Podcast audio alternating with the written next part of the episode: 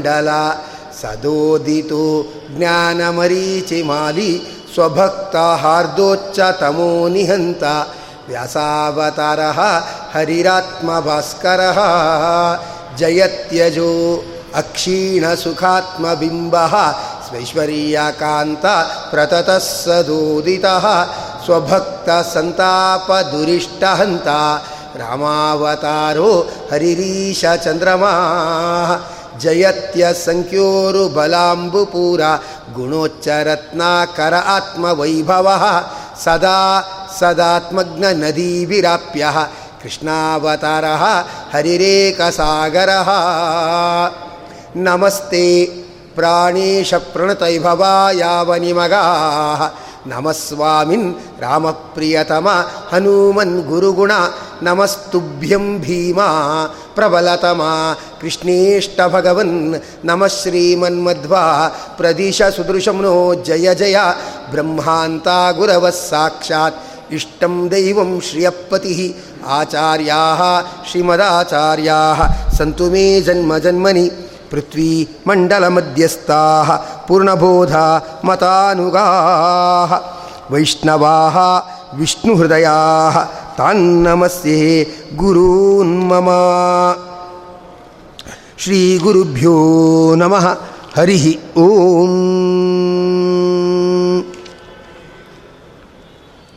ಆಚಾರ್ಯ ಮಧ್ವರು ತಂತ್ರಸಾರಾದಿ ಗ್ರಂಥಗಳಲ್ಲಿ ಶಿವನ ಸ್ವರೂಪವನ್ನು ನಾವು ಹೇಗೆ ಚಿಂತನೆ ಮಾಡಬೇಕು ಅನ್ನುವುದರ ಒಂದು ಪರಿಚಯವನ್ನು ನಮಗೆ ಮಾಡಿಕೊಡ್ತಾ ಇರ್ತಕ್ಕಂಥವರಾಗುತ್ತಾರೆ. ಎಷ್ಟೋ ಸಂದರ್ಭಗಳಲ್ಲಿ ನಾವು ದೇವಸ್ಥಾನಗಳಿಗೆಲ್ಲ ಹೋಗ್ತೇವೆ, ಬೇರೆ ಬೇರೆ ತೀರ್ಥಕ್ಷೇತ್ರಗಳಿಗೆ ಹೋಗ್ತೇವೆ, ಜನರನ್ನು ಗುಂಪು ಮಾಡ್ಕೊಂಡು ಹೋಗ್ತೇವೆ, ಸರಿ, ಹೋಗಿ ಅಲ್ಲಿ ಪ್ರದಕ್ಷಿಣೆ ಮೊದಲಾದವುಗಳನ್ನು ಬರ್ತೇವೆ. ಇಷ್ಟೆಲ್ಲ ಬಂದು ಪ್ರದಕ್ಷಿಣೆ ಎಲ್ಲ ಮಾಡುವಾಗ ಒಳಗಡೆ ಇರೋ ಮೂರ್ತಿ ಕೈಲಿ ಯಾವ ಆಯುಧ ಇದೆ? ಯಾವ ಆಭರಣ ಇದೆ, ಯಾವುದು ಜ್ಞಾನ ಇರಲ್ಲ. ಸುಮ್ಮನೆ ಗರಗರ ಅಂತ ಎತ್ತಿನ ತರಹ, ಗಾಣದ ಎತ್ತಿನ ತರಹ ತಿರುಕೊಂಡು ಬೇ ಪ್ರದಕ್ಷಿಣೆ ಮುಗಿಸ್ಬಿಟ್ವು ಅಂತ ನಮ್ಮ ಬೆನ್ನನ್ನು ನಾವೇ ತಟ್ಕೊಳ್ತೇವೆ. ಆ ಮೂರ್ತಿಯ ಸರಿಯಾದ ಜ್ಞಾನ ಬರಬೇಕಾದ್ರೆ ದೇವತೆಯ ಸ್ವರೂಪ. ಆ ದೇವತೆಯ ಕೈಯಲ್ಲಿರುವ ಆಯುಧಗಳ ಸ ಪರಿಪೂರ್ಣವಾದ ಜ್ಞಾನ. ಮತ್ತು ದೇವತೆಯನ್ನು ಕುರಿತು ಹೇಳಬೇಕಾಗಿರ್ತಕ್ಕಂಥ ಧ್ಯಾನ ಶ್ಲೋಕ ಇದು ಮೂರು ಸರಿಯಾಗಿ ಇದ್ದರೆ ಮಾತ್ರ ತೀರ್ಥಕ್ಷೇತ್ರದಲ್ಲಿರುವ ದೇವತೆಯ ದರ್ಶನ ಅದು ನಮಗೆ ಫಲ ಕೊಡುತ್ತೆ. ಅದು ಇಲ್ಲದೆ ಇದ್ದುಬಿಟ್ರೆ ನಮಗೇನಾಗುತ್ತಂದರೆ ಆ ದೈವತಾ ಅನುಗ್ರಹ ಆಗಲ್ಲ, ಮತ್ತು ಪರಿಪೂರ್ಣವಾಗಿರ್ತಕ್ಕಂಥ ಒಂದು ದೇವತೆ ಅನುಗ್ರಹ ಆಗದೇನೆ ಒಂದು ಅರ್ಥದಲ್ಲಿ ದೇವತೆಗಳ ಅವಗ್ರಹಕ್ಕೆ ನಾವು ಪಾತ್ರರಾಗಿಬಿಡ್ತೇವೆ. ಅದಕ್ಕೆ ಅದು ಹೇಗೆ ಇದೆ ಅಂತ ನೋಡ್ತಾ ಇರ್ತಕ್ಕಂಥದ್ದಾಗಬೇಕು. ಅಲ್ಲಿ ಹೇಳ್ತಾ ಇರ್ತಕ್ಕಂಥವ್ರು ಆಗುತ್ತಾರೆ ಏನೆಂದರೆ ಅದು ಯಸ್ಯ ಪ್ರಸಾದಜೋ ಬ್ರಹ್ಮ ರುದ್ರಶ್ಚ ಕ್ರೋಧ ಸಂಭವ ಅಂತ ಹೇಳು ಪ್ರಮಾಣಕ್ಕೆ ಅನುಸಾರವಾಗಿ ಆ ಭಗವಂತನ ಪ್ರಸಾದ, ಅಂದರೆ ಸಂತೋಷ. ಭಗವಂತನಿಗೆ ತುಂಬ ಸಂತೋಷ ಆದಾಗ ಆದ ಅವತಾರವೇ ಬ್ರಹ್ಮದೇವರು. ಅವನು ಯಾವಾಗ ತು ಈಗ ನಮಗೆ ಸಂತೋಷ ಆದರೆ ನಗು ಬರುತ್ತಲ್ವಾ? ಸಂತೋಷ ಆದರೆ ಮುಗುಳ್ನಗೆ ಬರುತ್ತಲ್ವಾ? ಹಾಗೆ ಭಗವಂತನಿಗೆ ತುಂಬ ಸಂತೋಷ ಆದಾಗ ಆವಿರ್ಭಾವಗೊಂಡಿರ್ತಕ್ಕಂಥ ದೇವತೆಯ ಒಂದು ಸ್ವರೂಪವೇ ಅದು ಬ್ರಹ್ಮದೇವರು. ಮತ್ತು ಭಗವಂತನಿಗೆ ಸಿಟ್ಟಾದಾಗ ಅದರಿಂದ ಆವಿರ್ಭಾವಗೊಂಡಿರತಕ್ಕಂಥ ದೇವತೆಯ ರೂಪವೇ ಶಿವನ ರೂಪ ಅಂತ ಹೇಳ್ತಾ ಇರ್ತಕ್ಕಂಥವರಾಗ್ತಾರೆ. ನಮ್ಮ ಮನಸ್ಸಲ್ಲಿ ಸಿಟ್ಟು ಅಂದ ತಕ್ಷಣ ಕೋಪ, ಅಸಹನೆಯಿಂದ ಕೈಗೊಂಡು ಕೆಲಸ ಆಗಲಿಲ್ವಲ್ಲ ಅನ್ನೋ ರೇಗುವಿಕೆ ಇದನ್ನು ಸಿಟ್ಟು ಅಂತ ನಾವು ತಿಳ್ಕೊಂಡಿದ್ದೇವೆ. ಇದು ಅಲ್ಲ. ಭಗವಂತನ ಕ್ರೋಧದಿಂದ ಹುಟ್ಟಿದವರು ರುದ್ರದೇವರು ಅಂತ ಪ್ರಮಾಣ ಹೇಳ್ತಾ ಇರ್ತಕ್ಕಂಥದ್ದಾಗಿದೆ. ಇದರ ಅಭಿಪ್ರಾಯ ಏನು ಗೊತ್ತಾ? ಭಗವಂತನಿಗೆ ಸಂತೋಷ ಆದಾಗ ಬ್ರಹ್ಮದೇವರು ಹುಟ್ಟಿದ್ರು. ಭಗವಂತ ಕೋಪಗೊಂಡಾಗ ರುದ್ರದೇವರು ಹುಟ್ಟಿದ್ರು. ಅಂದರೆ ಅಭಿಪ್ರಾಯ ಏನಂದರೆ, ಯಾರಿಗೆ ಯಾವಾಗ ಸಂತೋಷ ಆಗತ್ತೆ? ಸಂತೋಷ ಯಾತರಿಂದ ಆಗತ್ತೆ ಗೊತ್ತಾ? ವಸ್ತುವನ್ನು ಅನುಭವಿಸಿದ್ರೆ ಸಂತೋಷ ಆಗಲ್ಲ. ಅಲ್ವಾ? ಈಗ ಒಂದು ಎರಡು ಸೇರು ಅನ್ನ ಊಟ ಮಾಡಿದ್ರೆ ಅಥವಾ ಹೊಟ್ಟೆ ತುಂಬ ಊಟ ಮಾಡಿದ್ರೆ ಅದರಿಂದ ಸಂತೋಷ ಆಗಲ್ಲ. ಇನ್ನೂ ರಾತ್ರಿ ಮುಜುಗರ ಆಗತ್ತೆ, ರಾತ್ರಿ ನಿದ್ದೆ ಬರಲ್ಲ ಅಂತ ಬೈಕೊಳ್ತೇವೆ, ಬಲವಂತ ಮಾಡಿ ಬಡಿಸ್ಬಿಟ್ವು ಅಂತ ನಮ್ಮ ಮೇಲೆ ನಾವು ರೇಕೋತಾ ಇರ್ತೇವೆ. ಸಂತೋಷ ಯಾವತ್ತೂ ಕೂಡ ಅದರಿಂದ ಆಗಲ್ಲ. ಯಾರೋ ಒಬ್ಬರಿಗೆ ಚೆನ್ನಾಗಿ ಊಟ ಆಗಿರುತ್ತೆ ಅಂತ ಇಟ್ಕೊಳ್ಳಿ. ಊಟ ಆದಾಗ ಸ್ವಲ್ಪ ಒಂಚೂರು ಕಾಫಿ ತೊಗೊಳ್ತೀರಾ ಅಂದರೆ ಬೇಡ ಅಂತಾರೆ. ಇನ್ನೊಂಚೂರು ಸ್ವಲ್ಪ ಫಲಹಾರ ಇದೆ ಬೇಕಂದರೆ ಬೇಡ ಅಂದರೆ ಬೇಡ. ಸರಿಯಾಗಿ ಊಟ ಆಗಿದೆ, ಏನು ಬೇಡ ಮತ್ತೆ ಅಂತಾರೆ. ಅದರ ಅಭಿಪ್ರಾಯ ಏನು ಗೊತ್ತಾ? ಯಾರಿಗೆ ಒಳಗಡೆ ತುಂಬಿರುತ್ತೋ ಅವ್ರಿಗೆ ಹೊರಗಡೆಯಿಂದ ಅಡಿಷನ್ ಬೇಕಾಗಲ್ಲ. ನಿಮಗೆ ಹೊಟ್ಟೆ ಚೆನ್ನಾಗಿ ತುಂಬಿಟ್ಟಿದ್ರೆ ಅಡಿಷನ್ ಏನೂ ಬೇಕಾಗಲ್ಲ. ಅಲ್ವಾ? ಉಪಚಾರಕ್ಕಾಗಿ ಬಡಿಸಿದ್ದಾಗ ಕೇಳ್ತಾರೆ. ಯಾಕೋ ಊಟ ಮಾಡಿದ್ರು ಮಾಡ್ದಾಗೆ ಆಗಿಲ್ಲ, ಇನ್ನೊಂದು ಸ್ವಲ್ಪ ಒಂಚೂರು ಕೊಡು ಅಂತ ಆಮೇಲೆ ಅಡುಗೆ ಮನೆಗೆ ಬಂದು ಕೇಳ್ತಾರೆ. ಎಲ್ಲಿ ತುಂಬಿರುತ್ತೋ ಅಲ್ಲಿ ಅಡಿಷನ್ ಬೇಕಾಗಿರಲ್ಲ. ಒಳಗಡೆ ತುಂಬಿಬಿಟ್ರೆ ಹೊರಗಡೆಯಿಂದ ಅಡಿಷನಲ್ ಸಪ್ಲೈ ಏನಿದೆ ಅದು ಬೇಕಾಗಿಲ್ಲ. ಯಾವಾಗ ಒಳಗಡೆಯಿಂದ ತುಂಬಿರುತ್ತೆ ಗೊತ್ತಾ? ಒಳಗಡೆಯಿಂದ ತುಂಬೋದು ಅಂದರೆ ಮನಸ್ಸಿಗೆ ತುಂಬೋದು ಜ್ಞಾನ. ಜ್ಞಾನ ಇದ್ದುಬಿಟ್ರೆ ಹೊರಗಡೆಯಿಂದ ಅಡಿಷನಲ್ ಸಪ್ಲೈ ಬೇಕಾಗಲ್ಲ. ಈಗ ಯಾರಿಗೊಬ್ಬರಿಗೆ ಒಂದು ಜ್ಞಾನ ಇರುತ್ತೆ ಅಂತ ಇಟ್ಕೊಳ್ಳೋಣ ಸದ್ಯ ಒಂದು ಮಗಳು ಮದುವೆ ಆಗಿಬಿಟ್ರೆ ನೆಮ್ಮದಿಪ್ಪ. ಸದ್ಯ ಅದೊಂದು ದೊಡ್ಡ ಜವಾಬ್ದಾರನ್ನು ನಿರ್ವಹಿಸಿಬಿಟ್ರೆ ಸದ್ಯ ನನ್ನ ಜೀವನದಲ್ಲಿ ಒಂದು ಗುರುಸ್ಥನಾಗಿ ಒಂದು ಕೆಲಸ ಮಾಡಿದಾಗಾಯಿತು. ಸದ್ಯ ಇನ್ನೇನು ಅದ್ರ ಮುಂದೆ ಬೇಕಾಗಿಲ್ಲಪ್ಪ ಅಂತ ಅಂದ್ಕೊಂಡು ಅವನಿಗೆ ಆ ಮಗಳ ಮದುವೆ ಎಲ್ಲ ಆದಾಗ ಏನಂದರೆ ಏನೋ ಒಂದು ನೆಮ್ಮದಿ ಥರ ಯಾರೋ ಊಟಕ್ಕೆ ಬಂದು ಕೂತ್ಕೊಳ್ಳಿ, ಊಟಕ್ಕೆ ಬಂದು ಕೂತ್ಕೊಳ್ಳಿ ಅಂದರೆ ಆಮೇಲೆ ಕೂತ್ಕೋತೀನಿ ಬಿಡು ಆಮೇಲೆ ಕೂತ್ಕೋತೀನಿ ಬಿಡು ಅಂತಾನೆ. ಯಾಕೆ ಆಮೇಲೆ ಕೂತ್ಕೋತೀನಿ ಬಿಡು ಅಂತಾನೆ? ಒಳಗಡೆ ಸ್ಯಾಟಿಸ್ಫ್ಯಾಕ್ಷನ್ ಬಂದುಬಿಟ್ರೆ, ಒಳಗಡೆ ತೃಪ್ತಿ ಬಂದುಬಿಟ್ರೆ ಅಡಿಷನಲ್ ಸಪ್ಲೈ ಬೇಕಾಗಲ್ಲ. ಭಗವಂತನಿಗೆ ಸಂತೋಷ ಆದಾಗ ಬ್ರಹ್ಮದೇವರು ಬಂದರು ಅಂದರೆ ಏನಂತ ಅರ್ಥ? ಒಬ್ಬ ವ್ಯಕ್ತಿಗೆ ಯಾತ್ರಿಂದ ಸಂತೋಷ ಆಗತ್ತೆ? ಯಾವತ್ತೂ ಕೂಡ ಜ್ಞಾನದಿಂದ ಸಂತೋಷ ಆಗುತ್ತೆ. ಮನಸ್ಸಿಗೆ ಯಾವಾಗ ಜ್ಞಾನ ಬರುತ್ತೋ ಆಗೇನಾಗುತ್ತೆ ಅಂದರೆ ಸಂತೋಷ ಆಗುತ್ತೆ. ಗೊಂದಲ ಇದ್ದಾಗ ಸಿಟ್ಟು ಬರುತ್ತೆ. ನಿಶ್ಚಯ ಇದ್ದಾಗ ಸಂತೋಷ ಆಗುತ್ತೆ. ಈಗ ಯಾವ ತೇಕಾಸಿ ಅಂತಲೋ ಅಥವಾ ಯಾವ ಮುಹೂರ್ತ ಒಳ್ಳೆಯದು ಸಮಾರಂಭಕ್ಕೆ ಅಂತಲೋ ಅದು ಗೊತ್ತಿಲ್ಲದೆ ಇದ್ದಾಗ ಜ್ಯೋತಿಷರ ಹತ್ರ ಓಡಾಡ್ತಾ ಇರ್ತಾನೆ. ಮುಹೂರ್ತ ಫಿಕ್ಸ್ ಆದ ತಕ್ಷಣ ಒಂದು ನೆಮ್ಮದಿ. ಓ, ಸದ್ಯ ಇವತ್ತಂತೆ, ಒಳ್ಳೇದಂತೆ, ಒಳ್ಳೆ ತಿಥಿ ಇದೆಯಂತೆ, ಅವತ್ತೇ ಮಾಡಬೇಕಂತೆ, ಹಾಗಂತೆ, ಎಲ್ಲ ಯೋಗಾಕರಣ ಚೆನ್ನಾಗಿದೆಯಂತೆ ಅಂದಾಗ ನೆಮ್ಮದಿ. ಜ್ಞಾನ ಇದ್ದರೆ ನೆಮ್ಮದಿ, ಅಜ್ಞಾನ ಇದ್ದರೆ ಟೆನ್ಷನ್ ಎಸ್, ಭಗವಂತನಿಗೆ ಸಂತೋಷ ಆದಾಗ ಬ್ರಹ್ಮದೇವರು ಹುಟ್ಟಿದ್ರು ಅಂದರೆ ಏನು? ಜ್ಞಾನ ಬಂದಾಗ ಸಂತೋಷ. ಯಾರಿಗಾದರೂ ಸರಿಯಾದ ಜ್ಞಾನ ಬಂದುಬಿಟ್ರೆ ಅದರಿಂದ ಏನಾಗುತ್ತೆ? ಸಂತೋಷ ಆಗತ್ತೆ. ಜ್ಞಾನ ಯಾತರ ಸ್ವಭಾವ, ಯಾರಿಗೆ ಜ್ಞಾನ ಬರುತ್ತದೆ? ಕೃಷ್ಣ ಪರಮಾತ್ಮ ಹೇಳ್ತಾನೆ ಜ್ಞಾನ ಬರಬೇಕಂದ್ರೆ ಸತ್ವಗುಣದಿಂದ ತುಂಬಿದ ಆಹಾರ ತಗೋ. ಸತ್ವಗುಣದಿಂದ ತುಂಬಿದ ಆಹಾರ ತೆಗೆದುಕೊಂಡ್ರೆ ಜ್ಞಾನ ಬರುತ್ತೆ. ಹಾಗಾದರೆ ಜ್ಞಾನಕ್ಕೂ ಸತ್ವಗುಣಕ್ಕೂ ಸಂಬಂಧ. ಭಗವಂತನಿಗೆ ಸಂತೋಷ ಆದಾಗ ಬ್ರಹ್ಮದೇವರು ಹುಟ್ಟಿದ್ರು ಅಂದರೆ ಏನು? ಬ್ರಹ್ಮದೇವರು ಸತ್ವಗುಣದ ಪ್ರತಿಬಿಂಬ. ಯಾರಿಗಾದರೂ ಜ್ಞಾನ ಬೇಕು ಅಂದರೆ ಎಲ್ಲರಿಗೂ ಕೂಡ ಚತುರ್ಮುಖ ಏನಿದ್ದಾನೆ, ಅವನು ಎಲ್ಲರಿಗೂ ಅಂತಿಮವಾಗಿರ್ತಕ್ಕಂಥ ಜ್ಞಾನದ ಉಪದೇಶಕ. ಅದರಿಂದ ಆ, ಭಗವಂತನಿಗೆ ಸಂತೋಷ ಆದಾಗ ಬ್ರಹ್ಮದೇವರು ಬಂದರು ಅಂದರೆ ಅವರು ಸತ್ವಗುಣದ ಪ್ರತೀಕ ಅಂತ ತಿಳ್ಕೊಳ್ಬೇಕು. ಸಿಟ್ಟು ಯಾವಾಗ ಬರುತ್ತೆ? ನಮ್ಮ ಕೈಲಿ ಆಗಲ್ಲ ಅಂದಾಗ, ದಾರಿ ತೋರದೇ ಇದ್ದಾಗ ಸಿಟ್ಟು ಬರುತ್ತೆ.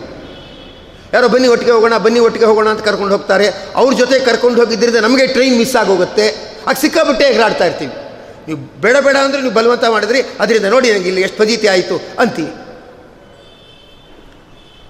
ಇದು ಸಂದೇಹ, ನಿಧಾನ, ಇದೆಲ್ಲ ಏನಿದೆ? ಇದು ತಮೋ ಗುಣದ ಪ್ರತೀಕ. ಭಗವಂತನಿಗೆ ಸಿಟ್ಟಾಯಿತು. ಅದರಿಂದ ರುದ್ರದೇವರು ಹುಟ್ಟಿದ್ರು. ಅಂದರೆ ಏನಂತ ಅರ್ಥ? ಸಿಟ್ಟು ಮೊದಲಾದವುಗಳು ಬರಬೇಕಾದ್ರೆ ಏನಾಗಿರಬೇಕು? ನಿಧಾನ, ಮೈ ಮರೆಯುವಿಕೆ, ಇದೆಲ್ಲ ಇರಬೇಕು. ಇದೆಲ್ಲ ಯಾತ್ರ ಸ್ವಭಾವ ತಮೋ ಗುಣದ ಸ್ವಭಾವ.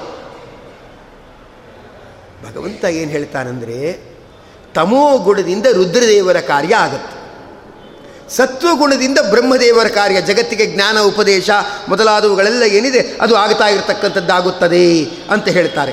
ಹಾಗಾದರೆ ಸತ್ವಗುಣ ಪೂರ್ತಿ ಇರೋದು ಎಲ್ಲಿ ಬ್ರಹ್ಮದೇವರಲ್ಲಿ. ಆದರೆ ಸ್ವಾರಸ್ಯ ಏನು ಗೊತ್ತಾ? ಅದನ್ನು ಹೇಳ್ತಾರಲ್ಲ, ಪ್ಯೂರ್ ಗೋಲ್ಡಿಂದ ಆಭರಣ ಮಾಡಕ್ಕೆ ಬರಲ್ಲ, ಸ್ವಲ್ಪ ತಾಮ್ರ ಮಿಕ್ಸ್ ಮಾಡಲೇಬೇಕು ಇಲ್ಲದೇ ಇದ್ರೆ ಆಭರಣನೇ ಆಗಲ್ಲ ಅಂತಾರೆ. ಪ್ಯೂರ್ ಸತ್ವಗುಣ ಇದೆಯಲ್ಲ ಬ್ರಹ್ಮದೇವರು. ಅವ್ರಿಗೆ ಭೂಮಿಲಿ ಅವತಾರನೇ ಇಲ್ಲ. ಪ್ಯೂರ್ ಸತ್ವಗುಣ ಏನಿದೆ ಬ್ರಹ್ಮದೇವರು, ಅವರಿಗೆ ಭೂಮಿಯಲ್ಲಿ ಅವತಾರವೇ ಇಲ್ಲ.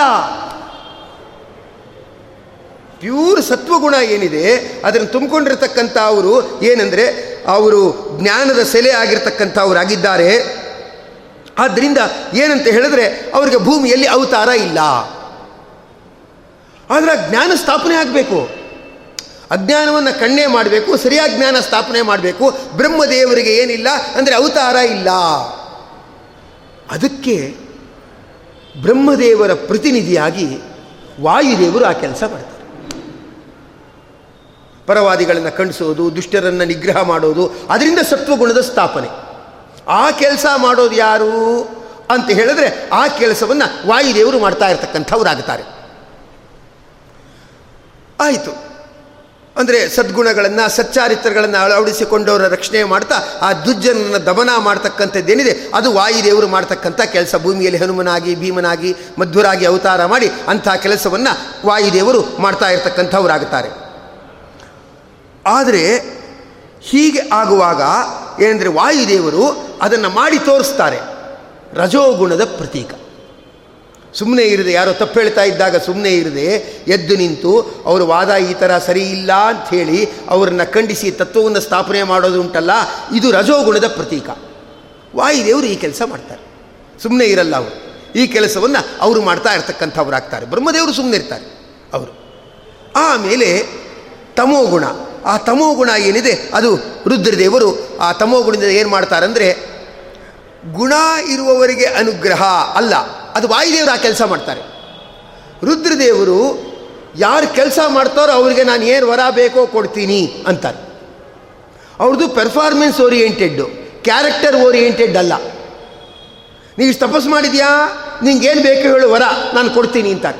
ಅಂಗಡಿಯಲ್ಲಿ ನಾವು ಸಾಮಾನು ಕೊಟ್ಟು ದುಡ್ಡು ಕೊಟ್ಟರೆ ಕೊಡ್ತಾರಲ್ಲ, ಆ ಥರ ರುದ್ರದೇವರು. ಹೇಗೇಗೋ ಬಂದರೆ ಸ್ಕೂಲಲ್ಲಿ ಪಾಠ ಹೇಳ್ಕೊಡಲ್ಲ. ಪಾಠ ಪಠ್ಯಪುಸ್ತಕ ಯಾವ ಅಂಗಡಿಲಿ ಹೇಗೆ ಬಂದರೂ ಕೊಡ್ತಾರೆ. ಆದರೆ ಪಾಠ ಹೇಳ್ಕೊಡೋಕ್ಕೆ ಯೂನಿಫಾರ್ಮಲ್ಲಿ ಬರಬೇಕು. ಹೀಗೆ ವಾಯುದೇವರು ಸಚ್ಚಾರಿತ್ರ ಉಳ್ಳವರಿಗೆ ಉಪದೇಶ ಮಾಡ್ತಾರೆ. ರುದ್ರದೇವರು ಕ್ರಿಯಾ ಕೆಲಸ ಮಾಡುವವರಿಗೆ ಅನುಗ್ರಹ ಮಾಡ್ತಾರೆ. ಇದು ಏನಂದರೆ ನಮಗೆ ಅಲ್ಲಿ ಕಾಣತಕ್ಕಂಥ ವ್ಯತ್ಯಾಸ. ಅದಕ್ಕೆ ಎಷ್ಟು ಸ್ವಾರಸ್ಯ ಇದೆ ಅಂದರೆ ಯಾರು ಬ್ರಹ್ಮದೇವರು ಸರ್ವೋತ್ತಮ ಅಂತ ಗಲಾಟೆ ಮಾಡಲ್ಲ. ಯಾಕಂದರೆ ಭೂಮಿಯಲ್ಲಿ ಅವತಾರನೇ ಇಲ್ಲ. ಅವತಾರನೇ ಇಲ್ಲ ಅಂದ್ರೆ ಬ್ರಹ್ಮ ಸರ್ವೋತ್ತಮ, ಹಾಗೆ ಹೀಗೆ ಅಂತ ಗಲಾಟೆ ಮಾಡುವವರ ಗುಂಪಿಲ್ಲ. ಗುಂಪಿರೋದು ಎರಡೇ. ಶಿವ ಸರ್ವೋತ್ತಮ ಅಂತ ಕೆಲವರು, ವಿಷ್ಣು ಸರ್ವೋತ್ತಮ ಅಂತ ಕೆಲವರು. ವಿಷ್ಣುವೇ ಸರ್ವೋತ್ತಮ, ಎಲ್ಲ ಅವನ ಅಡಿಯಲ್ಲಿ ಇರತಕ್ಕಂಥದ್ದಾಗಿದೆ, ಎಲ್ಲ ಅವನಿಂದಲೇ ಆಗೋದು ಅಂತ ವೈಷ್ಣವರು ಹೇಳ್ತಕ್ಕಂಥವರಾಗ್ತಾರೆ. ಎಲ್ಲ ಶಿವನಿಂದಲೇ ಎಲ್ಲ ಆಗೋದು ಅಂದ್ಬಿಟ್ಟು ಏನು ಮಾಡ್ತಾರೆ? ಶೈವರು ಹೇಳ್ತಾ ಇರ್ತಕ್ಕಂಥವ್ರಾಗ್ತಾರೆ. ಶಿವ ಸರ್ವೋತ್ತಮ ಅಂತ ಕೆಲವು ಕಡೆ, ವಿಷ್ಣು ಸರ್ವೋತ್ತಮ ಅಂತ ಕೆಲವು ಕಡೆ ಹೀಗಿರ್ತಕ್ಕಂಥದ್ದಾಗತ್ತೆ. ತೀರ್ಮಾನ ಆಗಬೇಕು. ತೀರ್ಮಾನ ಹೇಗಾಗೋದು? ಶಿವನ ಕಡೆಯವರು ಅವ್ರ ಪಟ್ಟು ಬಿಡಲ್ಲ. ವಿಷ್ಣುವಿನ ಕಡೆಯವರು ಅವ್ರ ಪಟ್ಟು ಬಿಡಲ್ಲ. ಆಗ ತೀರ್ಮಾನ ಹೇಗಾಗಬೇಕು? ತೀರ್ಮಾನ ಹೇಗಾಗಬೇಕು ಗೊತ್ತಾ? ತೀರ್ಮಾನ ಮಧ್ಯಸ್ಥರಿಂದ ಆಗಬೇಕು. ಮಧ್ಯದಲ್ಲಿರೋರು ಯಾರು? ಬ್ರಹ್ಮದೇವರು. ಮಧ್ಯದಲ್ಲಿರೋರು ಇರ್ತಾರಲ್ಲ ಅವ್ರು ಲಂಚ ತಗೊಳ್ಳೋ ಹಾಗಿಲ್ಲ. ಅಲ್ವಾ? ಅವನ ಮನೆಯಲ್ಲೇ ಊಟ ಮಾಡ್ಕೊಂಡಿದ್ರೆ ಅವ್ನು ಮಧ್ಯಸ್ಥ ಅನ್ನಲ್ಲ. ಅವನಿಗೆ ಸ್ವಲ್ಪ ಕನೆಕ್ಷನ್ ಇದೆ, ನಾವು ಒಪ್ಪಲ್ಲಪ್ಪ ಅವನ್ನ ಅವನು ನಾಲ್ಗೆ ತಿರುಗುತ್ತೆ, ಅವನು ಸತ್ಯ ಹೇಳ್ತಾನೆ ಅಂತ ಗ್ಯಾರಂಟಿ ಇಲ್ಲ ಅಂದ್ಬಿಡ್ತಾರೆ.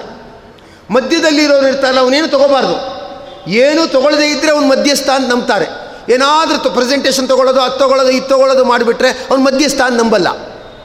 ಪ್ರಮೇಯ ಎಷ್ಟು ಸರಿಯಾಗಿದೆ ನೋಡಿ ಈಗ. ಯಾಕಂದರೆ ಬ್ರಹ್ಮದೇವರಿಗೆ ಅವತಾರನೇ ಇಲ್ಲ. ಅವತಾರ ಇಲ್ಲ ಆದ್ರಿಂದ ಪೂಜೆ ಇಲ್ಲ ಪೂಜೆ ಇಲ್ಲ ಆದ್ರಿಂದ ಪುರಸ್ಕಾರ ಇಲ್ಲ ಪ್ರೆಸೆಂಟೇಷನ್ ತಗೊಳ್ಳೋ ಹಾಗಿಲ್ಲ. ಯಾರು ಪ್ರೆಸೆಂಟೇಷನ್ ತೊಗೊಳ್ಳಲು ಅವ್ರ ಜಡ್ಜು ಅಲ್ವಾ? ಪ್ರೆಸೆಂಟೇಷನ್ ತೊಗೊಳ್ಳೋದು ಗಿಫ್ಟ್ ತೊಗೊಳ್ಳೋದು, ಅವ್ರ ಫಂಕ್ಷನ್ಗೆ ಹೋಗಿ ಊಟ ಮಾಡ್ಕೊಂಡು ಬಂದ್ಬಿಡೋದು, ಇದು ಬಿಟ್ಟರೆ ಅವ್ರ ತೀರ್ಮಾನ ಸರಿಯಾಗಲ್ಲ ಅಲ್ವಾ? ಮಧ್ಯಸ್ಥರು ಅಂದ್ರೇನು? ಯಾರಿಂದ ಏನೂ ಕೊಡುಗೆಯನ್ನು ಸ್ವೀಕರಿಸದೇ ಇರುವವರು ಮಧ್ಯಸ್ಥರು. ಬ್ರಹ್ಮದೇವರಿಗೆ ಭೂಮಿಯಲ್ಲಿ ಪೂಜೆಯೇ ಇಲ್ಲ. ಅಂದರೆ ಯಾರಿಂದ ಏನನ್ನೂ ಸ್ವೀಕರಿಸುವುದಿಲ್ಲ. ಅಂದಮೇಲೆ ಅವ್ರ ತೀರ್ಮಾನ ಏನಾಗಿರುತ್ತೆ? ಸರಿಯಾಗಿರುತ್ತೆ. ಅದಕ್ಕೆ ಮಧ್ವಾಚಾರ್ಯರು ಒಂದು ಉಪಾಯ ಹೇಳ್ಕೊಡ್ತಾರೆ. ಸಮಬ್ರಾಹ್ಮ ವಿರೋಧಾಚ. ಗುರುಗಳು ಆ ಬ್ರಹ್ಮಸೂತ್ರ ಭಾಷ್ಯದಲ್ಲಿ ಚರ್ಚೆಯನ್ನು ಮಾಡ್ತಾ ಮಾಡ್ತಾ ಸಮಬ್ರಾಹ್ಮ ವಿರೋಧಾಚ. ವೈಷ್ಣವರಿಗೂ ಶೈವರಿಗೂ ಸಮ. ಮಧ್ಯದಲ್ಲಿರುವುದು ಬ್ರಹ್ಮದೇವರು. ಬ್ರಹ್ಮಪುರಾಣ. ವಿರೋಧಾಚ. ಅದರಲ್ಲೂ ವಿರೋಧ ಬರುವುದರಿಂದ ಶಿವ ಸರ್ವೋತ್ತಮ ಅಂತ ಹೇಳಕ್ಕಾಗಲ್ಲ, ವಿಷ್ಣು ಸರ್ವೋತ್ತಮ ಎಂದೇ ಹೇಳಬೇಕು. ಅದಕ್ಕೆ. ಅಂದರೆ ಮಧ್ಯಸ್ಥರಿಗೆ ಪೂಜೆ ಇರಬಾರ್ದು, ಅಲ್ವಾ? ಪೂಜೆ, ಪುರಸ್ಕಾರ, ಅದು ಇದು, ಗುಂಪುಗಾರಿಕೆ, ಅದಿರಬಾರ್ದು. ಅದಿಲ್ಲದೆ ಇದ್ದಾಗ ಏನಾಗುತ್ತೆ? ಸರಿಯಾದ ತೀರ್ಮಾನ ಆಗುತ್ತೆ. ಹೀಗೆ ಅದನ್ನು ಅಲ್ಲಿ ಹೇಳ್ತಾ ಇರ್ತಕ್ಕಂಥವರಾಗಿದ್ದಾರೆ. ಅದಕ್ಕೆ ಏನಾಯಿತು? ಸತ್ವಗುಣ ಪರವಾಗಿಲ್ಲ, ರಜೋಗುಣ ಪರವಾಗಿಲ್ಲ. ಆ ತಮೋಗುಣ ಏನಿದೆ? ಅದು ಆ ಅಹಂಕಾರದಿಂದ ಕೂಡಿದಾಗ ಸತ್ಯದ ಪರಿಧಿ ದಾಟಿಬಿಡುತ್ತೆ ಅಹಂಕಾರ ಜೊತೆಗೆ ಸೇರಿದಾಗ ಸತ್ಯದ ಪರಿಧಿ ಏನಿದೆ ಅದು ದಾಟಿಬಿಡುತ್ತೆ. ಅದು. ಬರೀ ಅನ್ನ ಅಂದರೆ ಸರಿ, ಅದು ಒಂದು ಕಡೆ ಸೇರ್ಕೊಂಡು ಊಟದಲ್ಲಿ ಬಂದು ಸೇರಿಕೊಳ್ಳುತ್ತೆ. ಅದು. ಅದ್ರ ಜೊತೆಗೇನೋ ಚಿತ್ರಾನ್ನ ಬೆಳೆಸ್ಬಿಡೋದು ಅಥವಾ ಇನ್ನೊಂದೇನೋ ಉಪ್ಪು ಖಾರ ಬೆರೆಸ್ಬಿಡೋದು, ಇನ್ನೊಂದೇನೋ ತರಕಾರಿ ಹಾಕ್ಬಿಡೋದು ಅಂದರೆ ಅದು ಬೇರೆ ಇದರಲ್ಲಿ ಬರುತ್ತೆ. ಅದು. ಊಟದೊಳಗಡೆ ಸೇರಿಕೊಳ್ಳುತ್ತೆ. ಅನ್ನ, ಸಾರು ಅಂತ ಹಾಗೆ ಬರಲ್ಲ. ತಮೋ ಗುಣದಲ್ಲಿ ಆವೇಶ, ಅಹಂಕಾರ ಸೇರ್ಕೊಂಡ್ಬಿಟ್ಟಾಗ ತಮೋ ಗುಣ ಜಾಸ್ತಿ ಆಗುತ್ತೆ. ಅಲ್ವಾ? ಅದು ಸ್ವಲ್ಪ ಇತ್ಲಾ ಕಡೆ ಬರುತ್ತದು. ಅನ್ನ, ಸಾರು ಅಂತ ಮಧ್ಯದಲ್ಲಿ ಬರಲ್ಲ, ಸೈಡಲ್ಲಿ ಬರುತ್ತೆ. ಅದೇ ಹೇಳ್ತಾ ಇರೋದು, ರುದ್ರದೇವರು ಪರಶುಕ್ಲತ್ರೇಯರಿಂದ ಈಚೆ ಬರ್ತಾರೆ. ರುದ್ರದೇವರೇನಿದ್ದಾರೆ, ಅವರು ಪರಶುಕ್ಲತ್ರೆಯರಿಂದ ಈಚೆ ಬಂದು ನಿಲ್ತಕ್ಕಂಥವರಾಗಿರ್ತಾರೆ ಅಂತ ತಿಳಿಸ್ತಾ ಇದ್ದಾರೆ. ಇಂತಹ ರುದ್ರದೇವರಿಗೆ ಒಂದ್ಸತಿ ಅನ್ನಿಸ್ತ, ನಾ, ನಲವತ್ತು ಕಲ್ಪಗಳಷ್ಟು, ದೀರ್ಘಕಾಲ ಏನು ಮಾಡಿದ್ದಾರೆ? ಅಂದರೆ ವಾಯುದೇವರಲ್ಲಿ ಶಿಷ್ಯತ್ವವನ್ನು ವಹಿಸಿ ಎಲ್ಲವನ್ನೂ ಕೂಡ ಅರಿತಿರ್ತಕ್ಕಂಥವರಾಗಿದ್ದಾರೆ. ಆಯಿತು, ಅಧ್ಯಯನ ಮಾಡಾಯಿತು, ಮಂಗಳನೂ ಆಯಿತು. ಎಷ್ಟೋ ಸಂದರ್ಭದಲ್ಲಿ ಮಂಗಳ ಆಗಿಬಿಟ್ರೆ ಅದು ಮಂಗಳ ಆಯಿತು, ಇನ್ನೇನು ಬಾಕಿ ಇಲ್ಲ ಅಂತ ಅಮಂಗಳವಾಗಿರೋದೇ ಜಾಸ್ತಿ. ಪೂರ ಮರೆತು ಬಿಟ್ಟು ಏನೆಂದರೆ ಎಲ್ಲವನ್ನೂ ಕೂಡ ಮರೆತು ಬಿಟ್ಟು ಇರತಕ್ಕಂಥವ್ರು ಆಗ್ತಾರೆ ಇಷ್ಟಾಗಿ ಓದಿರೋದೆಷ್ಟು? ಹನ್ನೆರಡು ವರ್ಷ. ಹನ್ನೆರಡು ವರ್ಷ ಓದ್ಬಿಟ್ಟು ಆಮೇಲೆ ಎಲ್ಲ ಮರೆತು ಬಿಟ್ಟು ಇದು ಮಾಡಿಬಿಡ್ತಾರೆ ನಲವತ್ತು ಕಲ್ಪ ಓದಿದ್ದಾರೆ. ಸಮೀರನಲಿ ಅಂತ ಹರಿಕಥಾಮೃತಸಾರದಲ್ಲಿ ಹೇಳ್ತಾ ಅಷ್ಟು ದೀರ್ಘವಾಗಿ ಅಧ್ಯಯನ ಮಾಡ್ತಾ ಇರತಕ್ಕಂಥವರಾಗಿದ್ದಾರೆ. ಅದು ವಾಯುದೇವರ ಶಿಷ್ಯ, ಅಂದಮೇಲೆ ಮಂಗಳಮಯರಾಗಿರ್ತಕ್ಕಂಥವರಾಗಿದ್ದಾರೆ. ಆದ್ದರಿಂದ ಆ ಜ್ಞಾನದ ತಲ್ಪದಲ್ಲಿ ಏನಿದೆ ಅಂದರೆ ಅದನ್ನು ನೋಡ್ತಾ ಮುಳುಗಿ ತಪಸ್ಸು ಮಾಡ್ತಾ ಇರತಕ್ಕಂಥವರಾಗಿದ್ದಾರೆ. ಆಗ ರುದ್ರದೇವರಿಗೆ ಅನ್ನಿಸ್ತಂತೆ, ನಾನು ಭಗವಂತನ ರೂಪ ತುಂಬ ನೋಡಬೇಕು ಅಂತ. ಭಗವಂತನ ರೂಪ ತುಂಬ ನೋಡಬೇಕು ಅಂತ ಯಾವಾಗ ಅನ್ನಿಸ್ತಾ ಇರತಕ್ಕಂಥದ್ದಾಯಿತೋ, ಆಗ ಏನಂತ ಹೇಳಿದ್ರೆ ಒಂದು ಸತಿ ಗಮನ ಹರಿಸಿದ್ದಾರೆ. ಆ ಚತುರ್ಮುಖ ಬ್ರಹ್ಮದೇವರು ನಾಲ್ಕು ರೂಪಗಳಿಂದ, ನಾಲ್ಕು ಮುಖದಿಂದ ಭಗವಂತನ ರೂಪ ನೋಡ್ತಾ ಇದ್ದಾರಲ್ಲ ಅಷ್ಟರಲ್ಲಿ ಎಲ್ಲವನ್ನೂ ಸವಿತಾ ಇದ್ದಾರಲ್ಲ ಅಂತ ಸಂತೋಷಗೊಂಡು ಬಿಟ್ಟು ಆ ಶಿವನಿಗೂ ಕೂಡ ಅನ್ನಿಸ್ತಂತೆ. ನನಗೂ ಕೂಡ ಭಗವಂತನ ರೂಪನ ತುಂಬ ಮುಖದಿಂದ ನೋಡೋ ಭಾಗ್ಯ ಬರಬೇಕು. ಅದಕ್ಕಿಂತ ಜಾಸ್ತಿ ನಾನು ನೋಡುವಂತಾಗಬೇಕು ಅಂತ ಅನ್ನಿಸ್ತಂತೆ. ತಕ್ಷಣ ಐದು ಮುಖ ಬಂತಂತೆ. ಅವ್ರು ನಾಲ್ಕು ಮುಖದಿಂದ ನೋಡ್ತಾ ಇದ್ದಾರೆ, ನಾ ಇನ್ನೂ ಜಾಸ್ತಿ ನೋಡಬೇಕು ಅನ್ನಿಸ್ತಂತೆ. ಅಂದ ತಕ್ಷಣ ಐದು ಮುಖ ಬಂತಂತೆ. ಆದ್ದರಿಂದ ಧ್ಯೇಯ ಪಂಚಮುಖೋ ರುದ್ರ ಅಂದ್ಬಿಟ್ಟು ಐದು ಮುಖವುಳ್ಳವನು ಅಂತ ಈ ಥರ ಧ್ಯಾನ ಮಾಡಬೇಕು ಅಂತ ಹೇಳಿ ಶಬ್ದಕಲ್ಪದ್ರುಮ ಎಂಬತಕ್ಕಂಥ ಗ್ರಂಥದಲ್ಲಿ ರುದ್ರದೇವರಿಗೆ ಹೇಗೆ ಪಂಚಮುಖ ಬಂತು ಅನ್ನೋದನ್ನು ತಿಳಿಸಿದ್ದಾರೆ. ಅಂದರೆ ಹರಿಯ ರೂಪವನ್ನು ತುಂಬ ನೋಡಬೇಕು, ನೋಡಿ ನೋಡಿ ಚಪ್ಪರಿಸಬೇಕು ಹಲವು ಮುಖಗಳಿಂದ ಅನ್ನೋ ಭಾವನೆ ಬಂದದ್ರಿಂದ ಅವರು ಬಹುಮುಖರಾದರಂತೆ. ಸಾಧಕ ಏನು ಹೇಳ್ತಾರಲ್ಲ, ಅಡಿಗೆಯವನು ಅಂದರೆ ಬರೀ ಏನು ಅಡುಗೆ ಬರುತ್ತೆ ಅಂದರೆ ಬರೀ ಅನ್ನ ಸಾರು ಬರುತ್ತೆ, ಅದನ್ನು ಅಡುಗೆಯವನು ಅಂತ ಕರೆಯಲ್ಲ. ಹೊಸ ಹೊಸ ಹೊಸ ಹೊಸದು ಬರ್ತಾ ಇದ್ದಾಗ ಅಳವಡಿಸ್ಕೊಳ್ತಾ ಇದ್ದರೆ ಅವನ ಒಳ್ಳೆ ಅಡುಗೆಯವನು ಅಂತ ಕರೀತಾರೆ. ಹಾಗೆಯೇ ಆ ಭಗವಂತನ ರೂಪಗಳನ್ನು ಅನೇಕ ಮುಖದಿಂದ ಯಾವನು ಸವಿಯುತ್ತಾನೋ ಅವನನ್ನು ಸಾಧಕ ಅಂತ ಕರೀತಾ ಇರತಕ್ಕಂಥವರಾಗಿದ್ದಾರೆ ಅಂತ ಹೇಳಿ ಅದನ್ನು ಇಲ್ಲಿ ಹೇಳ್ತಾರೆ. ಹೇಳಿಬಿಟ್ಟು ಜಗತ್ತಿಗೆ ಒಂದು ದೊಡ್ಡ ತತ್ವವನ್ನು ತಿಳಿಸಿಕೊಡ್ತಾರೆ. ಹುಡ್ತೀವಿ ಎಲ್ಲೋ ಒಂದು ಕಡೆ ವಿದ್ಯೆ ಸಿಗತ್ತೆ, ಅದ್ರ ಜೊತೆ ಒಂದು ಉದ್ಯೋಗ ಸಿಗತ್ತೆ ಹೊಟ್ಟೆ ಪಾಡು ಆಗತ್ತೆ, ಆಮೇಲೆ ಸಂಬಂಧಿಕರು ಮೊದಲಾದವರು ಕಾಲಹರಣ ಮಾಡಲಿಕ್ಕೆ ಅಂತ ಸಿಗ್ತಾರೆ. ಆಯಿತು, ಆ ಜೀವನ ಅಲ್ಲಿ ಮುಗಿಯುತ್ತೆ. ಅಲ್ವಾ? ಅವನು ಹೋದ ಮೇಲೆ ಯಾರೋ ಅಂತಾರೆ. ಅವನು ಬರಲಿಲ್ಲ ಅಂತ ಯಾರು ಅಳ್ತಾ ಇದ್ದರು ಭೂಮಿಗೆ ಬಂದ, ಹೋದ, ಅಷ್ಟೇ ತಾನೇ, ಏನು ಮಾಡ್ದ ಅಂದ್ಬಿಡ್ತಾರೆ. ನಾವು ಹೋದ ಮೇಲೆ ಯಾರೋ ಅಳ್ತಾರೆ, ಸರಿ. ಅಥವಾ ಗತಿ ಇಲ್ಲದೆ ಇದ್ದವ್ರು ಇವನ ಗ್ರಾಚಾರನೇ ಸರಿ ಇಲ್ಲದೆ ಇದ್ದರೆ ಇವನೇ ಅಳ್ತಾನೆ. ಒಂದು ಕೆಲಸ ಸಿಕ್ಕಿಲ್ಲ, ಕೈ ತುಂಬ ಇದಾಗಲಿಲ್ಲ, ಕಡೆಗೂ ಸ್ವಂತ ಮನೆ ನಂಗೆ ಮಾಡ್ಕೊಳ್ಳೋಕ್ಕಾಗಿಲ್ಲ ನೋಡಿ ಹೀಗೇ ಆಯಿತು ಅಂತ ಅಳ್ತಾನೆ. ಜಗತ್ತಿಗೆ ತೋರಿಸ್ಕೊಡ್ಬೇಕು. ಯಾವ ರೀತಿ ಅಳಬೇಕು? ಯಾವ ರೀತಿ ಹತ್ರ ನಾವು ಪ್ರಸಿದ್ಧಿಗೆ ಬರ್ತೀವಿ ಅದು ತಿಳಿಸ್ಕೊಡ್ಬೇಕು. ಅದು ಒಂದು ಯೋಗಾನೇ. ಯಾವುದಕ್ಕೆ ಕಳೋದು ಯಾವುದಕ್ಕೆ ಕಳದೇ ಇರೋದು ಅಂತ ತಿಳ್ಕೊಳ್ಳೋದು ಏನಿದೆ, ಅದು ಒಂದು ರೀತಿಯದಾಗಿರ್ತಕ್ಕಂಥ ಯೋಗಾನೇ. ಅದಕ್ಕೆ ರುದ್ರದೇವರು ಏನು ಮಾಡಿದ್ದಾರೆ, ಅವರು ಹುಟ್ಟಿದ ತಕ್ಷಣ ಹತ್ತಿದ್ದಾರೆ. ಹುಟ್ಟಿದ ತಕ್ಷಣ ಒಳೋ ಅಂತ ರಂಪ ರಾದ್ಧಾಂತ ಮಾಡಿಕೊಂಡು ಜೋರಾಗಿ ಹತ್ತಿರ್ತಕ್ಕಂಥವರಾಗಿದ್ದಾರಂತೆ. ಅಂದರೆ ಅಳೋದು ಗುಣ. ಹುಟ್ಟಿದ ತಕ್ಷಣ ಮಗು ಅಳದೇ ಇದ್ದರೆ ಸತ್ತೋಗ್ಬಿಟ್ಟಿದೆ ಅಂತ ತಿಳ್ಕೊಂಡ್ಬಿಡ್ತಾರೆ. ಮಗು ಏನೋ ಆಗ್ಬಿಟ್ಟಿದೆ ಅಂತ ಕಾಣುತ್ತೆ, ಮಗು ಅಳ್ತಾ ಇಲ್ಲ ಅಂದರೆ ಮೋಸ್ಟ್ಲಿ ಸತ್ತೋಗಿರಬೇಕು ಅಂತ ತಿಳ್ಕೊಳ್ತಾರೆ. ಅದಕ್ಕೆ ನರ್ಸ್ಗಳು ಬಂದು ಆ ಮಗುನ ತಲೆ ಕೆಳಗಡೆ ಇಟ್ಕೊಂಡ್ಬಿಟ್ಟು ಏನು ಮಾಡ್ತಾರೆ ರೆಡೇಟ್ ಹೊಡಿತಾರೆ. ಹೊಡೆದಾದ ಮೇಲೆ ಅದೊಂಥರ ಈ ಕೆಲವು ಫ್ಯಾನ್ಗಳು ತಿರುಗಲ್ಲ ಅಂದರೆ ಒಂದೆರಡು ಸತಿ ಕೋಲ್ ಹಾಕ್ಕೊಂಡ್ರೆ ತಿರುಗುತ್ತಲ್ಲ, ಗರ್ರ ಅಂತ ತಿರುಗ ಸ್ಟಾರ್ಟ್ ಮಾಡುತ್ತಲ್ಲ, ಆ ಥರ ಚಟುವಟಿಕೆ ಬರುತ್ತೆ. ಮಗು ಅಳುತ್ತೆ, ಓ, ಹತ್ತಿದೆ ಅಂದರೆ ಬದುಕಿದೆ ಅಂತ. ಹತ್ತಿಲ್ಲ ಅಂದರೆ ಸತ್ತಿದೆ ಅಂತ. ಅಂದರೆ ಅಳೋದು ಬದುಕುವಿನ ಲಕ್ಷಣ. ನಗೋದು ಬದುಕಿನ ಲಕ್ಷಣ ಅಲ್ಲ. ಹುಟ್ಟಿದ ತಕ್ಷಣ ಮಗು ನಗಲ್ಲ. ಆದರೆ ಏನಾಗುತ್ತೆ? ಹುಟ್ಟಿದ ತಕ್ಷಣ ಮಗು ಅಳುತ್ತೆ. ಮಗು ಹತ್ತಿದ್ದು ನೋಡ್ಬಿಟ್ಟು ಉಳಿದವ್ರು ನಗ್ತಾರೆ. ಸದ್ಯ ಮಗು ಚೆನ್ನಾಗಿದೆ ಮಗು ಚೆನ್ನಾಗಿದೆ, ಸದ್ಯ ಮಗು ಚೆನ್ನಾಗಿದೆ ಅಂಥೇಳಿ ನಗ್ತಾರೆ. ಅಂದ್ರೆ ಏನಂತ ಅರ್ಥ? ಉಳಿದವ್ರು ನಗಬೇಕಾದ್ರೆ ನಾವು ಅಳಬೇಕು. ನಾವು ಯಾತಕ್ಕೆ ಕಳಬೇಕಂದ್ರೆ ಅದು ಸಿಗಲಿಲ್ಲ, ಇದು ಸಿಗಲಿಲ್ಲ, ಹಾಗಾಗೋಯ್ತು, ಹೀಗಾಗೋಯ್ತು, ಕೈ ಮೀರೋಯ್ತು ಅದಕ್ಕೆ ಕಳಬಾರ್ದು.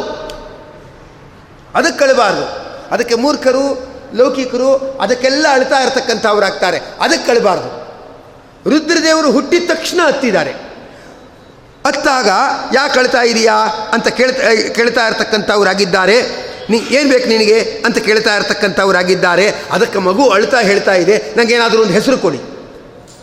ಯಾಕೆ ಅಳ್ತಾ ಇದ್ದೀನಿ ಅಂದರೆ ನನಗೇನಾದರೂ ಒಂದು ಹೆಸರು ಕೊಡಿ. ಅದಕ್ಕೆ ನಾನು ಅಳ್ತಾ ಇದ್ದೀನಿ ಅಂತ ಹೇಳಿ ಅಂತ ಇದ್ದಾರೆ. ಅದಕ್ಕೆ ರುದ್ರದೇವರಂದರು ಅಳ್ತಾನೇ ಇದೆಯಾ? ಏನಾದರೂ ಹೆಸರು ಕೊಡಿ ಹೆಸರು ಕೊಡಿ ಅಂತಿದ್ಯಾ? ನಿಂಗೇನು ಹೆಸರು ಕೊಡಲಿ? ಸದಾ ಅಳ್ತಾ ಇರ್ತೀಯ? ಮಾಡ್ತೀನಿ ತಾಳು ನಿನಗೆ. ಅಳ್ಬುರ್ಕ ಅಂತಾನೆ ಹೆಸರಿಟ್ಬಿಡ್ತೀನಿ. ಅಂದ್ಬಿಟ್ಟು ಅಳ್ಬುರ್ಕ ಅಂತಾನೆ ಹೆಸರಿಟ್ಟಿದ್ದಾರೆ.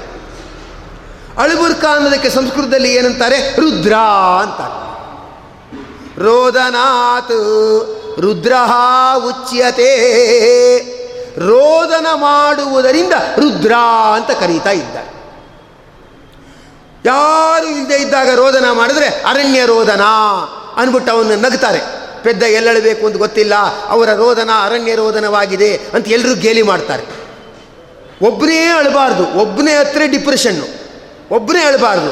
ಯಾರ ಹತ್ರ ಅಳಬೇಕು ಅಂದರೆ ಯಾರು ಸರಿ ಮಾಡ್ತಾರೋ ಅವ್ರ ಹತ್ರ ಅಳಬೇಕು. ಯಾರೋ ಹೇಳ್ಕೊಳ್ಳೋದು. ಪಕ್ಕದ ಮನೆಯವ್ರ ಹತ್ರ, ಯಾಕೋ ನಂಗೆ ಆರೋಗ್ಯನೇ ಸರಿ ಇಲ್ಲ ನೋಡಿ, ಏನು ಮಾಡಬೇಕು ಅಂತ ಗೊತ್ತಾಗಲ್ಲ, ಏನೋ ನನ್ನ ಜೀವನ ಹೀಗಾಗೋಯ್ತು ಅಂತ ಹತ್ರ ಅವರು, ಹೌದಾ ಅಂತಾರಷ್ಟೇ. ಯಾರ ಹತ್ರ ಅಳಬೇಕು ಡಾಕ್ಟ್ರ್ ಹತ್ರ ಅಳಬೇಕು. ಅಲ್ವಾ? ಡಾಕ್ಟ್ರ್ ಹತ್ರ ಹತ್ರ ಅವ್ರು ಔಷಧಿ ಕೊಡ್ತಾರೆ, ಸರಿಯಾಗತ್ತೆ. ರೋಗಿ ಡಾಕ್ಟ್ರ್ ಹತ್ರ ಹತ್ರ ಅವನಿಗೆ ಆರೋಗ್ಯ ಕೊಡ್ತಾರೆ. ಶಿಷ್ಯನಾದವನು ಗುರು ಹತ್ರ ಹತ್ರ ಜ್ಞಾನ ಇಲ್ಲ ಜ್ಞಾನ ಇಲ್ಲ ಅಂತಂದರೆ ಅವನು ಏನು ಮಾಡ್ತಾನೆ? ಜ್ಞಾನವನ್ನು ಕೊಡ್ತಾನೆ. ಅದರಿಂದ ನಾವು ಯಾರ ಹತ್ರ ಅಳ್ತೀವೋ ಅದನ್ನು ನೋಡಿಕೊಂಡು ನಮಗೆ ಏನಾಗುತ್ತೆ? ಸಮಸ್ಯೆ ಪರಿಹಾರ ಆಗುತ್ತೆ.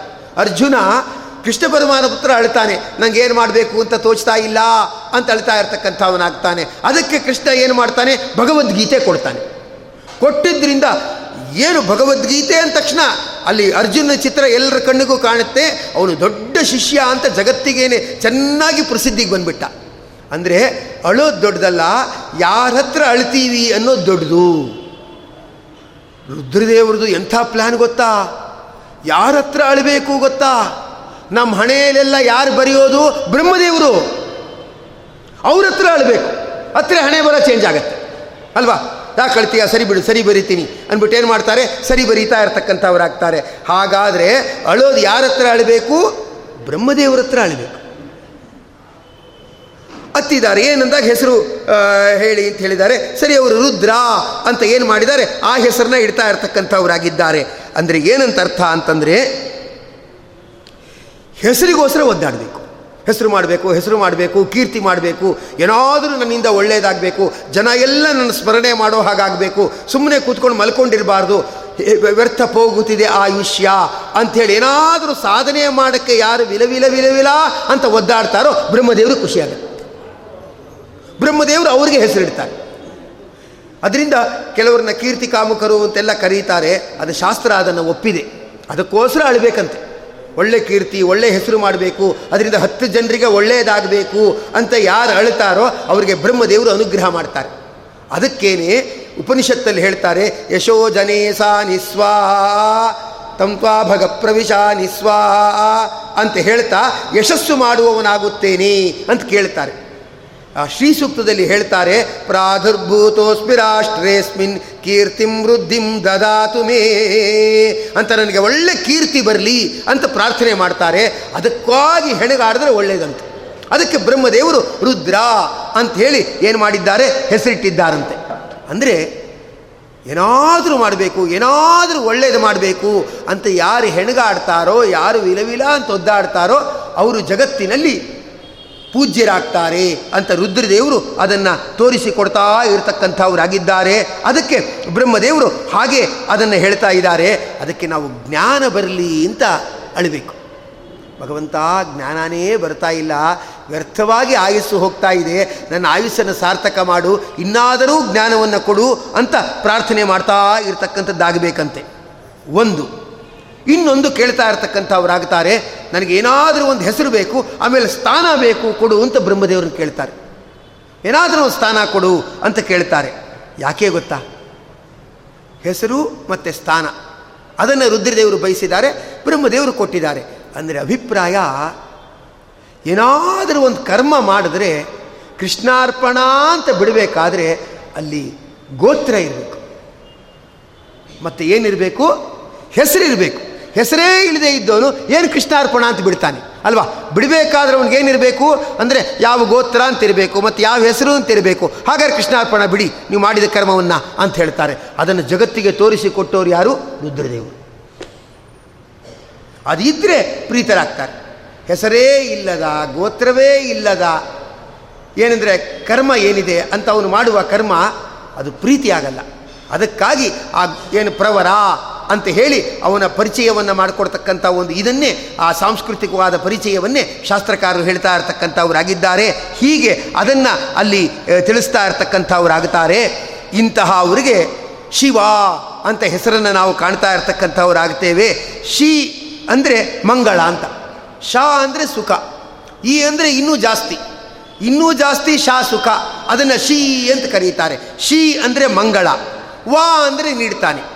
ಅದರಿಂದ ಏನಂತ ಕರೀತಾರೆ ಅವನ್ನ? ಶಿವ ಅಂತ ಕರೀತಾ ಇರ್ತಕ್ಕಂಥವ್ರಾಗ್ತಾರೆ. ಶಿಂ ವಾತಿ.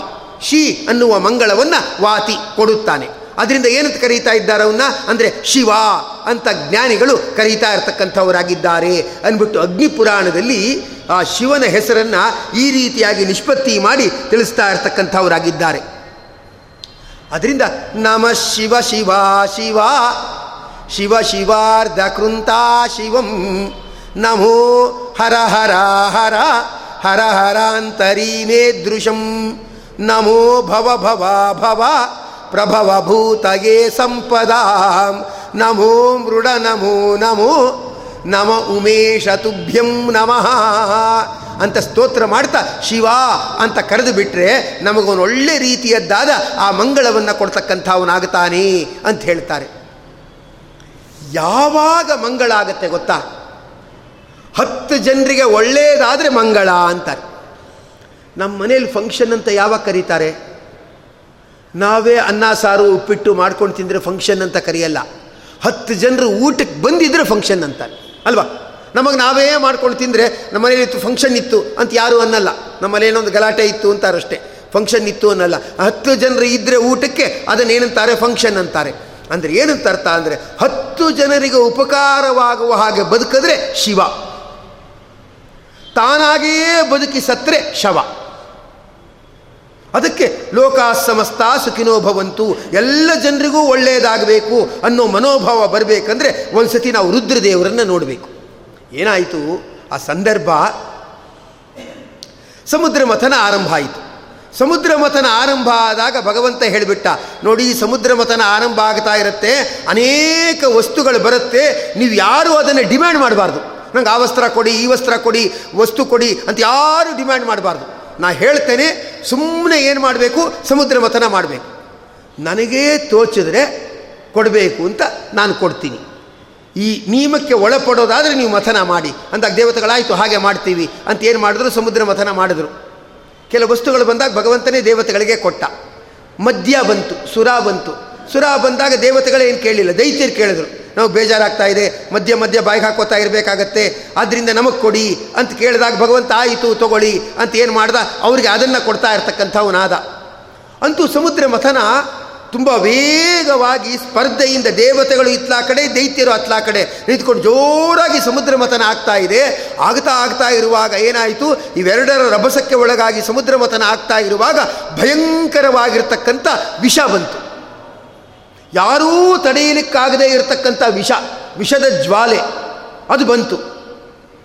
ಆ ವಿಷದ ಜ್ವಾಲೆ ಬಂದಾಗ ಎಲ್ಲ ದೇವತೆಗಳು ಚೆಲ್ಲಾಪಿಲ್ಲಿಯಾಗಿ ಓಡಿ ಹೊಟ್ಟೋಗ್ಬಿಟ್ರು ಇದು ಭಯಂಕರವಾಗಿರ್ತಕ್ಕಂಥ ವಿಷ, ಇದರಿಂದ ತುಂಬ ತೊಂದರೆ ಆಗತ್ತೆ ಅಂತ ಎಲ್ಲ ದೇವತೆಗಳು ಕೂಡ ಓಡಿ ಆಗ ದೇವತೆಗಳು ಆಚೆ ಈಚೆ ನೋಡ್ತಾ ಇದ್ದಾರೆ, ಏನು ಮಾಡಬೇಕು ಅಂತ ಗೊತ್ತಾಗ್ತಿಲ್ಲ ಸಮುದ್ರವತನ ಆರಂಭ ಮಾಡಿದ್ದಾರೆ, ಇಂಥ ವಿಷ ಬಂದ್ಬಿಟ್ಟಿದೆ, ಇನ್ನೇನು ಬೇರೆ ದಾರಿ ಇಲ್ಲ, ಆಗ ಎಲ್ಲ ದೇವತೆಗಳು ರುದ್ರದೇವರನ್ನ ಕೇಳ್ತಾರೆ.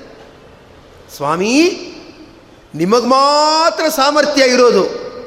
ಜಗತ್ತಿಗೆ ಒಳ್ಳೆಯದಾಗತ್ತೆ. ಜಗತ್ತೆಲ್ಲ ನೆಮ್ಮದಿಯಿಂದ ನಿಟ್ಟಿಸಿರುವ ಬಿಡುವ ಹಾಗೆ ಆಗತ್ತೆ. ಅದಕ್ಕೆ ನಾವು ಪ್ರಾರ್ಥನೆ ಮಾಡಿಕೊಳ್ತೇವೆ. ನೀವು ಈ ವಿಷವನ್ನು ಕುಡಿಯಬೇಕು ಅಂತ ಪ್ರಾರ್ಥನೆ ಮಾಡ್ತಾರೆ.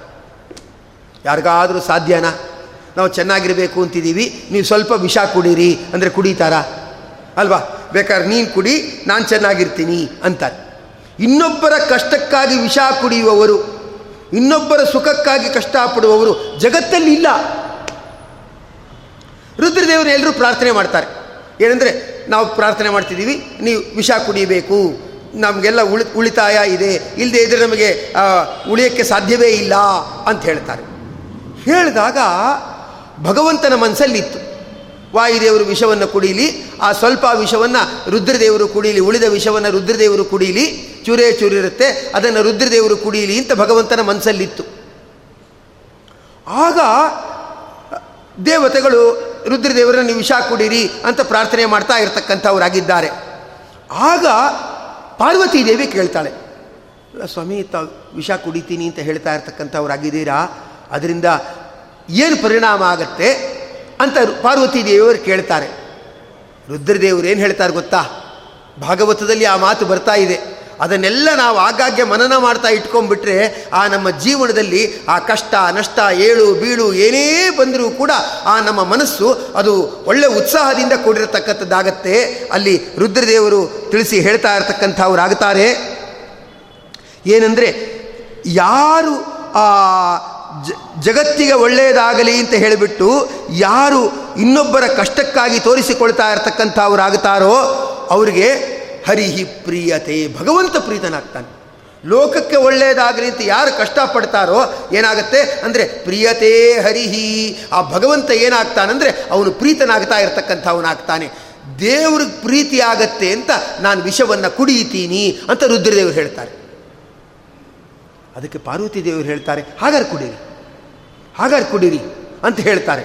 ಆಯಿತು ಅಂತ ರುದ್ರದೇವರು ಏನು ಮಾಡ್ತಾರೆ, ಆಮೇಲೆ ತಾನು ವಿಷವನ್ನು ಕುಡಿಯೋಕ್ಕೆ ಹೋಗ್ತಾ ಇರ್ತಕ್ಕಂಥವರಾಗುತ್ತಾರೆ ಅಂದರೆ ಜಗತ್ತಿಗೆ ಒಳ್ಳೆಯದಾಗಲಿ ಅಂತ ಹೇಳಿ ಅದು ಕಷ್ಟ ಅಂತ ಗೊತ್ತಿದ್ರೂ ಅದನ್ನು ಕುಡಿದವರು ರುದ್ರದೇವರು.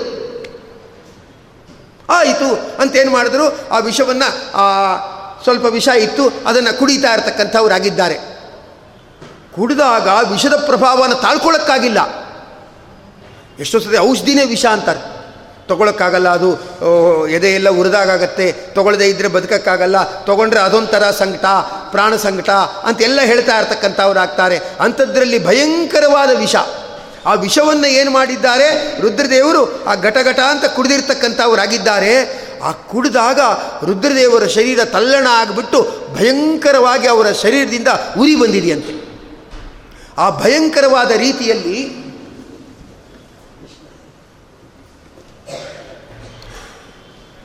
ಆ ಭಯಂಕರವಾಗಿರ್ತಕ್ಕಂಥ ರೀತಿಯಲ್ಲಿ ರುದ್ರದೇವರು ವಿಷಕ್ಕೆ ವಿಲವಿಲ ಅಂತ ಒದ್ದಾಡಿದ್ರಿಂದ ಹೆಸರು ಬಂತು. ರುದ್ರದೇವರಿಗೆ ಕಾಲಕೂಟ. ಕಾಲ ಅಂದರೆ ರುದ್ರದೇವರು. ಕೂಟ ಅಂದರೆ ಒದ್ದಾಡಿಸೋದು. ಕಾಲಕೂಟ ಅಂದರೆ ರುದ್ರದೇವರನ್ನೂ ವಿಲವಿಲ ಎಂದು ಒದ್ದಾಡಿಸಿದ್ದು ಅಂತ. ಅಂದರೆ ರುದ್ರದೇವರು ವಿಲವಿಲ ಅಂತ ಒದ್ದಾಡಿಬಿಟ್ರು. ತಾಳ್ಕೊಳ್ಳೋಕ್ಕಾಗಲಿಲ್ಲ ಏನು ಮಾಡಬೇಕು ಅಂತ ಗೊತ್ತಾಗಲಿಲ್ಲ. ಅಂದರೆ ಅಷ್ಟು ಭಯಂಕರವಾಗಿರ್ತಕ್ಕಂಥ ವಿಷ ಆ ರುದ್ರದೇವರನ್ನು ಪೀಡಿಸ್ತಾ ಇರತಕ್ಕಂಥದ್ದಾಗಿದೆ ಅಂಥೇಳಿ ಅದನ್ನು ಹೇಳ್ತಾ ಇರತಕ್ಕಂಥವರಾಗಿದ್ದಾರೆ.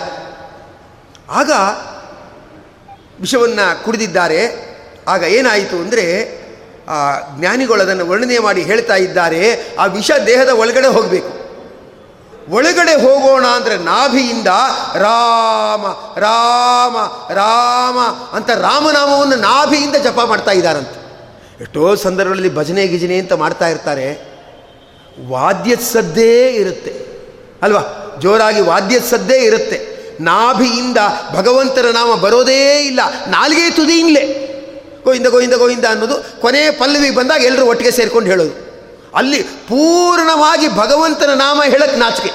ನಾರಾಯಣ, ಗೋವಿಂದ ಅನ್ಲಿಕ್ಕೆ ನಾಚಿಕೆ. ಅದೇ ಅಡುಗೆ ಮನೆ ಹತ್ರ ಹೋಗ್ಬಿಟ್ಟು ಕಾಫಿ ಕೊಡಿ ಅಂತ ಕೇಳಬೇಕಾದ್ರೆ ಏನೂ ನಾಚಿಕೆ ಇಲ್ಲ. ವಿಷಯ ಪದಾರ್ಥ ಕೇಳಕ್ಕೆ ನಾಚಿಕೆ ಇಲ್ಲ. ದೇವರ ನಾಮ ಹೇಳಕ್ಕೆ ನಾಚಿಕೆ. ರುದ್ರದೇವರ ನಾಭಿಯಿಂದ ರಾಮ ರಾಮ ಅಂತ ಧ್ಯಾನ ಮಾಡ್ತಾ ಇದ್ದಾರಂತೆ. ಆ ರಾಮನಾಮ ಧ್ಯಾನ ಮಾಡ್ತಾ ಇರೋದ್ರಿಂದ ವಿಷ ಒಳಗಡೆ ಇಳಿಯಕ್ಕಾಗ್ತಾ ಇಲ್ವಂತೆ. ಕುಡಿಯೋದು ಕುಡಿದು ಬಿಟ್ಟಿದ್ದಾರೆ. ವಿಷ ಒಳಗಡೆ ಇಳಿಬೇಕಲ್ಲ, ಇಳಿಯೋಕ್ಕಾಗ್ತಾ ಇಲ್ಲ. ರಾಮನಾಮದ ಧ್ಯಾನ ಮಾಡ್ತಾ ಇರೋದ್ರಿಂದ ಆ ವಿಷ, ನಾನು ಒಳಗಡೆ ಹೋಗಲ್ಲ ಒಳಗಡೆ ಹೋಗಲ್ಲ ಅಂತ ಏನಾಗಿದೆ ಅದು ಗಂಟ್ಲಲ್ಲೇ ಇದೆಯಂತೆ ವಿಷಕ್ಕೆ ಅನ್ನಿಸ್ತಂತೆ. ಒಳ್ಳೆ ಕತೆ ಆಯ್ತಲ್ಲ, ಯಾವನೋ ಮನುಷ್ಯದಲ್ಲಿ ಬಂದು ಸೇರ್ಕೊಂಡ್ಬಿಟ್ಟು, ನಾನು ವಿಲವಿಲ್ಲ ವಿಲ ಅಂತ ಒದ್ದಾಡ ಆಗೋಗೈತಲ್ಲ ಎಂತೆಂಥ ಅವ್ರದ್ದು ಕತೆ ಮುಗಿಸ್ಬಿಟ್ಟಿದ್ದೀನಿ. ಇವ್ನು ನೋಡಿದ್ರೆ ರಾಮ ರಾಮ ರಾಮ ಅಂದ್ಕೊಂಡು ಕೂತಿದ್ದಾನೆ. ಇವನು ಒಳಗಡೆ ಇಳಿಯೋಕ್ಕಾಗ್ತಾ ಇಲ್ವಲ್ಲ? ಅಂದ್ಬಿಟ್ಟು ಏನಾಯಿತು? ವಿಷವನ್ನು ಕುಡಿದ್ರೆ ಒಂದಾ ಕರುಳು ಸುಟ್ಟೋಗಿ ಸತ್ತೋಗ್ತಾರೆ. ಕರುಳು ಸುಡ್ಲಿಲ್ಲ ಅಂದ್ಬಿಟ್ರೆ ಸೆಕೆಂಡ್ ಎಫೆಕ್ಟ್ ಏನಾಗುತ್ತೆ ಅಂದರೆ ಬ್ರೈನ್ ಹ್ಯಾಮರೇಜ್ ಆಗುತ್ತೆ. ಬ್ರೈನ್ ಹ್ಯಾಮರೇಜ್ ಆಗಿಬಿಟ್ಟು ಆ ಕಿವಿಯಿಂದ ರಕ್ತ ಸೋರ್ಬಿಟ್ಟು ಸತ್ತೋಗ್ತಾರೆ. ಎರಡೇ ದಾರಿ. ಆಗ ಮೈ ಮೈ ನೀಲಿಗಟ್ಟತ್ತೆ ರಕ್ತ ಸಂಚಾರ ಇರಲ್ಲ, ಆಮೇಲೆ ಪ್ರಾಣ ಹೋಗುತ್ತೆ ಅಂತ. ವಿಷ ಅನ್ಕೋತಂತೆ. ಎಂತೆಂಥ ಅವ್ರದ್ದು ಕತೆ ಮುಗಿಸಿದ್ದೀನಿ ಇವ್ನು ನೋಡಿದ್ರೆ ರಾಮರಾಮ ರಾಮ ಅಂತ ನಾಭಿಯಿಂದ ಹೇಳ್ತಿದ್ದಾನೆ, ಇವನು ಒಳಗಡೆ ಇಳಿಯೋಕ್ಕಾಗಲ್ಲ, ಮಾಡ್ತೀನಿ ತಾಳು, ಇವನು ತಲೆ ಒಡೆದು ಬಿಡ್ತೀನಿ ಏನಂದರೆ, ಹಾಗೆ ಇವನಿಗೆ ಮರಣ ತಂದುಬಿಡ್ತೀನಿ ಅಂತ ವಿಷ ಮೇಲ್ಗಡೆ ಹೋಗಬೇಕು ಅಂತ ಪ್ರಯತ್ನ ಪಡ್ತಾ ಇದೆಯಂತೆ. ಮೇಲ್ಗಡೆ ಹೋಗಬೇಕು ಅಂತ ಪ್ರಯತ್ನ ಪಟ್ಟರೆ ಆ ಮೇಲ್ಗಡೆ ವಿಷ್ಣುಪಾದೋದ್ಭೂತಳಾದ ಗಂಗೆ ತಲೆ ಮೇಲಿದೆ. ಆ ವಿಷ್ಣುಪಾದದಿಂದ ಹರಿದ ಗಂಗೆ, ಅದು ಜಗತ್ತಿಗೆ ತುಂಬ ಮಂಗಳವಾದದ್ದು. ಅಗಭಂಗೆ, ಜಗತ್ತುಂಗೆ, ಸುತರಂಗೆ, ಹರೇ ಪದೇ. ಅಂತ ಹೇಳ್ತಾ ವಾದಿರಾಜ ಶ್ರೀಮಚರಣರು ಅದನ್ನು ಸ್ತೋತ್ರ ಮಾಡ್ತಾ ಹೇಳ್ತಕ್ಕಂಥವರಾಗ್ತಾರೆ. ಹೇಳ್ತಾ ಏನಂದರೆ ಅದು ನಾಗಾರಿ ವಾಹನ ಅಂಗ್ರೋಬ್ಜೋತ್ತ ಸಂಗಾತ್ ತ್ರೈಲೋಕ್ಯ ಪಾವನೆ ಭಾಗೀರಥಿ ನಮಸ್ತುಭ್ಯಂ ರೋಗಮ್ಮಿ ಹರದೇಹಗಂ ಅಂತ ಗಂಗೆಯನ್ನು ಸ್ತೋತ್ರ ಮಾಡ್ತಾರೆ. ತುಂಬ ವಿಷ ಅಂದರೆ ಪರಿಣಾಮಕಾರಿಯಾದ ವಿಷ ಅಂದರೆ ಹಾವಿನ ವಿಷ. ಅದು ಜೀರ್ಣ ಆಗದೇನೆ ಬಾಯಲ್ಲಿ ನೊರೆಯನ್ನು ಸುರಿಸ್ತಾ ವಿಷದ ಪ್ರಭಾವದಿಂದ ಅವನಿಗೆ ಪ್ರಜ್ಞೆ ತಪ್ಪಿಸಿ ಅವನಿಗೆ ಮರಣವನ್ನು ತಂದು ಕೊಡ್ತಾ ಇರತಕ್ಕಂಥದ್ದಾಗುತ್ತದೆ. ಆದ್ದರಿಂದ ಏನಂದರೆ ಹಾವಿನ ವಿಷ ಪರಿಣಾಮಕಾರಿ ಅಂತ ಹೇಳ್ತಾರೆ. ಆ ಹಾವಿದೆಯಲ್ಲ ಅಡ್ಡಾದಿಡ್ಡಿ ಹೀಗೆ ಹೋಗುತ್ತೆ. ಅದು ಹೇಗೆ ಹೋಗುತ್ತೆ ಗೊತ್ತಾಗಲ್ಲ. ಅಡ್ಡಾದಿಡ್ಡಿ ಹೋಗುತ್ತೆ. ಸರ್ರಂತ ಹೊಟ್ಟೋಗುತ್ತೆ. ಅದಕ್ಕೆ ಹೇಳ್ತಾರೆ ಪನ್ನಗ ಅಂತ ಕರೀತಾರೆ ಹಾವನ್ನು. ಯಾಕಂದರೆ ಕಾಲಿಂದ ಹೋಗಲ್ಲ. ಕಾಲಿಂದ ಹೋಗೋರಾದರೆ ಸ್ಪೀಡ್ ಮೇಂಟೈನ್ ಆಗುತ್ತೆ. ಅಲ್ವಾ? ಕಾಲಿಂದ ಹೋಗಲ್ಲ. ಅದಕ್ಕೆ ಹಾವು ನಡ್ಕೊಂಡೋಯ್ತು ಅನ್ನಲ್ಲ, ಹಾವು ಹರ್ಕೊಂಡೋಯ್ತು ಅಂತಾರೆ. ಹರ್ಕೊಂಡು ಹೋಗೋದು ಅಂದರೆ ಕಾಲಿಲ್ಲ. ಕಾಲಿಲ್ಲ. ಕಾಲಿಲ್ಲದೆ ಹೋಗೋದ್ರಿಂದ ಫಾಸ್ಟಾಗಿ ಹೋಗುತ್ತೆ. ನಾವು ಕಾಲಿರೋದ್ರಿಂದಲೇ ಸ್ಲೋ ಕಾರಿದ್ದರೆ ಇನ್ನೂ ಸ್ಲೋ ಟ್ರಾಫಿಕ್ ಜಾಮ್ ಆಗಿಬಿಟ್ಟು ಫುಲ್ ಕಾರಿದ್ರೆ ಇನ್ನೂ ಸ್ಲೋನೇ ಅದರಿಂದ ಕಾಲಿರೋದ್ರಿಂದ ಸ್ಲೋ ಆಗಿ ಹೋಗ್ತೀವಿ. ಅದು ಕಾಲಿಲ್ಲ. ಪನ್ನಗ. ಕಾಲಿಲ್ಲದೆ ಹೋಗುವುದು ಅಂತ. ಅದರಿಂದ ವೇಗವಾಗಿ ಹೋಗ್ತಾ ಇರತಕ್ಕಂಥದ್ದಾಗುತ್ತೆ. ಅಡ್ಡಾದಿಡ್ಡಿ ಹೋಗುತ್ತೆ. ಎಲ್ಲಿ ಹೋಗುತ್ತೆ ಗೊತ್ತಾಗಲ್ಲ. ಹಾವು ಅಂದರೆ ಏನಂತ ಅರ್ಥ ಗೊತ್ತಾ? ರೋಗ. ಯಾವಾಗ ಬಂದು ದೇಹದೊಳಗಡೆ ಸೇರಿಕೊಳ್ಳುತ್ತೆ ಗೊತ್ತಾಗಲ್ಲ. ಟೆಸ್ಟ್ ಮಾಡಿಸ್ಕೊಂಡಾಗಲೇ ಗೊತ್ತಾಗೋದು. ನನ್ನ ಗ್ರಾಚಾರನೂ ಹೀಗೆ ಇದೆಯಾ? ಇಷ್ಟು ವಯಸ್ಸಿಗೆ ಹೀಗಾಗೋಯ್ತಾ ನನ್ನ ಸ್ಥಿತಿ? ಅಯ್ಯೋ, ಗ್ರಾಚಾರವೇ ಅಂತ ಯಾರ ಹತ್ರನೂ ಹೇಳೋದು. ಅವ್ರು ಹೇಳ್ತಾರೆ, ಕಲಿಯುಗಾರಿ, ಏನು ಮಾಡೋಕ್ಕಾಗತ್ತೆ? ಅಂತ ಅವರು ಹೇಳ್ತಾರೆ. ಸರಿ, ಆಮೇಲೆ ಅವರು ಇವರು ಸೇರ್ಕೊಂಡು ಮಾತಾಡೋದು. ನೀವು ಯಾವ ಯಾವ ಮಾತ್ರೆ ತೊಗೋತೀರಾ? ನಾನು ಯಾವ ಮಾತ್ರೆ ತೊಗೋತೀನಿ? ಸರಿ ಬಿಡಿ ಪಕ್ಕದಲ್ಲಿ ಒಟ್ಟಿಗೆ ಊಟಕ್ಕೆ ಕೂತ್ಕೊಳ್ಳೋಣ ಅಂತ ಹೀಗೇ ಮಾತಾಡ್ಕೊಂಡು ಕಾಲ ಕಳೀತಾ ಇರ್ತಾರೆ. ಅಡ್ಡಾದಿಡ್ಡಿ ಓಡಾಡುವ ಹಾವಂದರೆ ಅಡ್ಡಾದಿಡ್ಡಿ ಬರುವ ರೋಗ. ಅಡ್ಡಾದಿಡ್ಡಿ ಗೊತ್ತಾಗದೆ ದಿಢೀರನೆ ಎರಗುವ ಮರಣ. ಗೊತ್ತೇ ಆಗಲ್ಲ ಮನುಷ್ಯನಿಗೆ. ಮರಣ ಬಂದ ಮೇಲೆ ಗೊತ್ತಲ್ಲಿ ತಂಗೆ ಗೊತ್ತಾಗಲ್ಲ. ಅಡ್ಡಾದಿಡ್ಡಿ ಹರಿದಾಡುವ ಹಾವಂದರೆ ರೋಗ ರುಜಿನ. ಅದು ಏನು ಮಾಡಿದ್ರೂ ಅವನಿಗೆ ಬರ್ತಾ ಇರತಕ್ಕಂಥದ್ದಾಗತ್ತೆ. ಆ ಹಾವನ್ನು ಸದೆ ಬಡಿಯೋದು ಯಾವುದು ಗೊತ್ತಾ? ಹದ್ದು. ಹಾವು ಭೂಮಿಲಿ ಹರ್ಕೊಂಡು ಹರ್ಕೊಂಡು ಹುತ್ತದ ಹತ್ರ ಹೋಗ್ತಾ ಇರುತ್ತೆ. ಮೇಲಿಂದ ಇರುತ್ತಲ್ಲ ಹದ್ದು, ಅದು ಸೊಯ್ಯಂತ ಕೆಳಗಡೆ ಬಂದು ಹಾವನ್ನು ಕಾಲಲ್ಲಿ ಎತ್ಕೊಂಡು ಹೋಗಿ ಏನು ಮಾಡುತ್ತೆ? ಅದನ್ನು ಸಂಹಾರ ಮಾಡುತ್ತೆ. ಅಂದರೆ ಹಾವನ್ನು ಸದೆ ಬಡಿಯುವುದು, ಬಗ್ಗು ಬಡಿಯುವುದು ಯಾವುದು? ಅಂದರೆ ಹದ್ದು. ಅಂದರೆ ಯಾರು? ಅಂದರೆ ಗರುಡ. ಸಾಮಾನ್ಯವಾದ ಹದ್ದಲ್ಲ ವಿಶಿಷ್ಟವಾದ ಶಕ್ತಿ ಉಳ್ಳಂಥವನು ಗರುಡ. ಆ ಗರುಡನ್ನೂ ಕೂಡ ತುಳಿದು ಮೇಲೆ ನಿಂತ್ಕೊಂಡಿರೋನು ವಿಷ್ಣು. ಆದ್ದರಿಂದ ಅವನ ಗರುಡ ಧ್ವಜ ಅಂತ ಕರೀತಾರೆ. ಅವನ ಕಾಲಿಂದ ಹರಿದು ಬಂದದ್ದು ಗಂಗೆ. ಅಂದರೆ ಹಾವು ರೋಗ ರುಜಿನಗಳ ಸಂಕೇತ. ಅದನ್ನೂ ಮೀರಿ ನಿಲ್ಲುವ ಗರುಡ, ಆಕಾಶದಲ್ಲಿ ನಿಲ್ಲುವ ಗರುಡ ಅಂದರೆ ಯಾವುದು? ಅಂದರೆ ಧ್ಯಾನ. ಆ ಗರುಡನ ಮೇಲೆ ಕುಳಿತ ವಿಷ್ಣು ಅಂದರೆ ಯಾರು? ಯಾರು ಧ್ಯಾನ ಮಾಡ್ತಾರೋ ಅವರಿಗೆ ಗೋಚರನಾಗತಕ್ಕಂಥ ಭಗವಂತ. ಅವನ ಧ್ಯಾನ ಮಾಡಿಬಿಟ್ರೆ, ಆ ಧನ್ವಂತರಿಯ ಧ್ಯಾನ ಮಾಡಿಬಿಟ್ರೆ ಅವನ ಪಾದದಿಂದ ಹರಿದು ಬಂದ ನೀರು ಅಂದರೆ ಯಾವುದು? ಗಂಗೆ.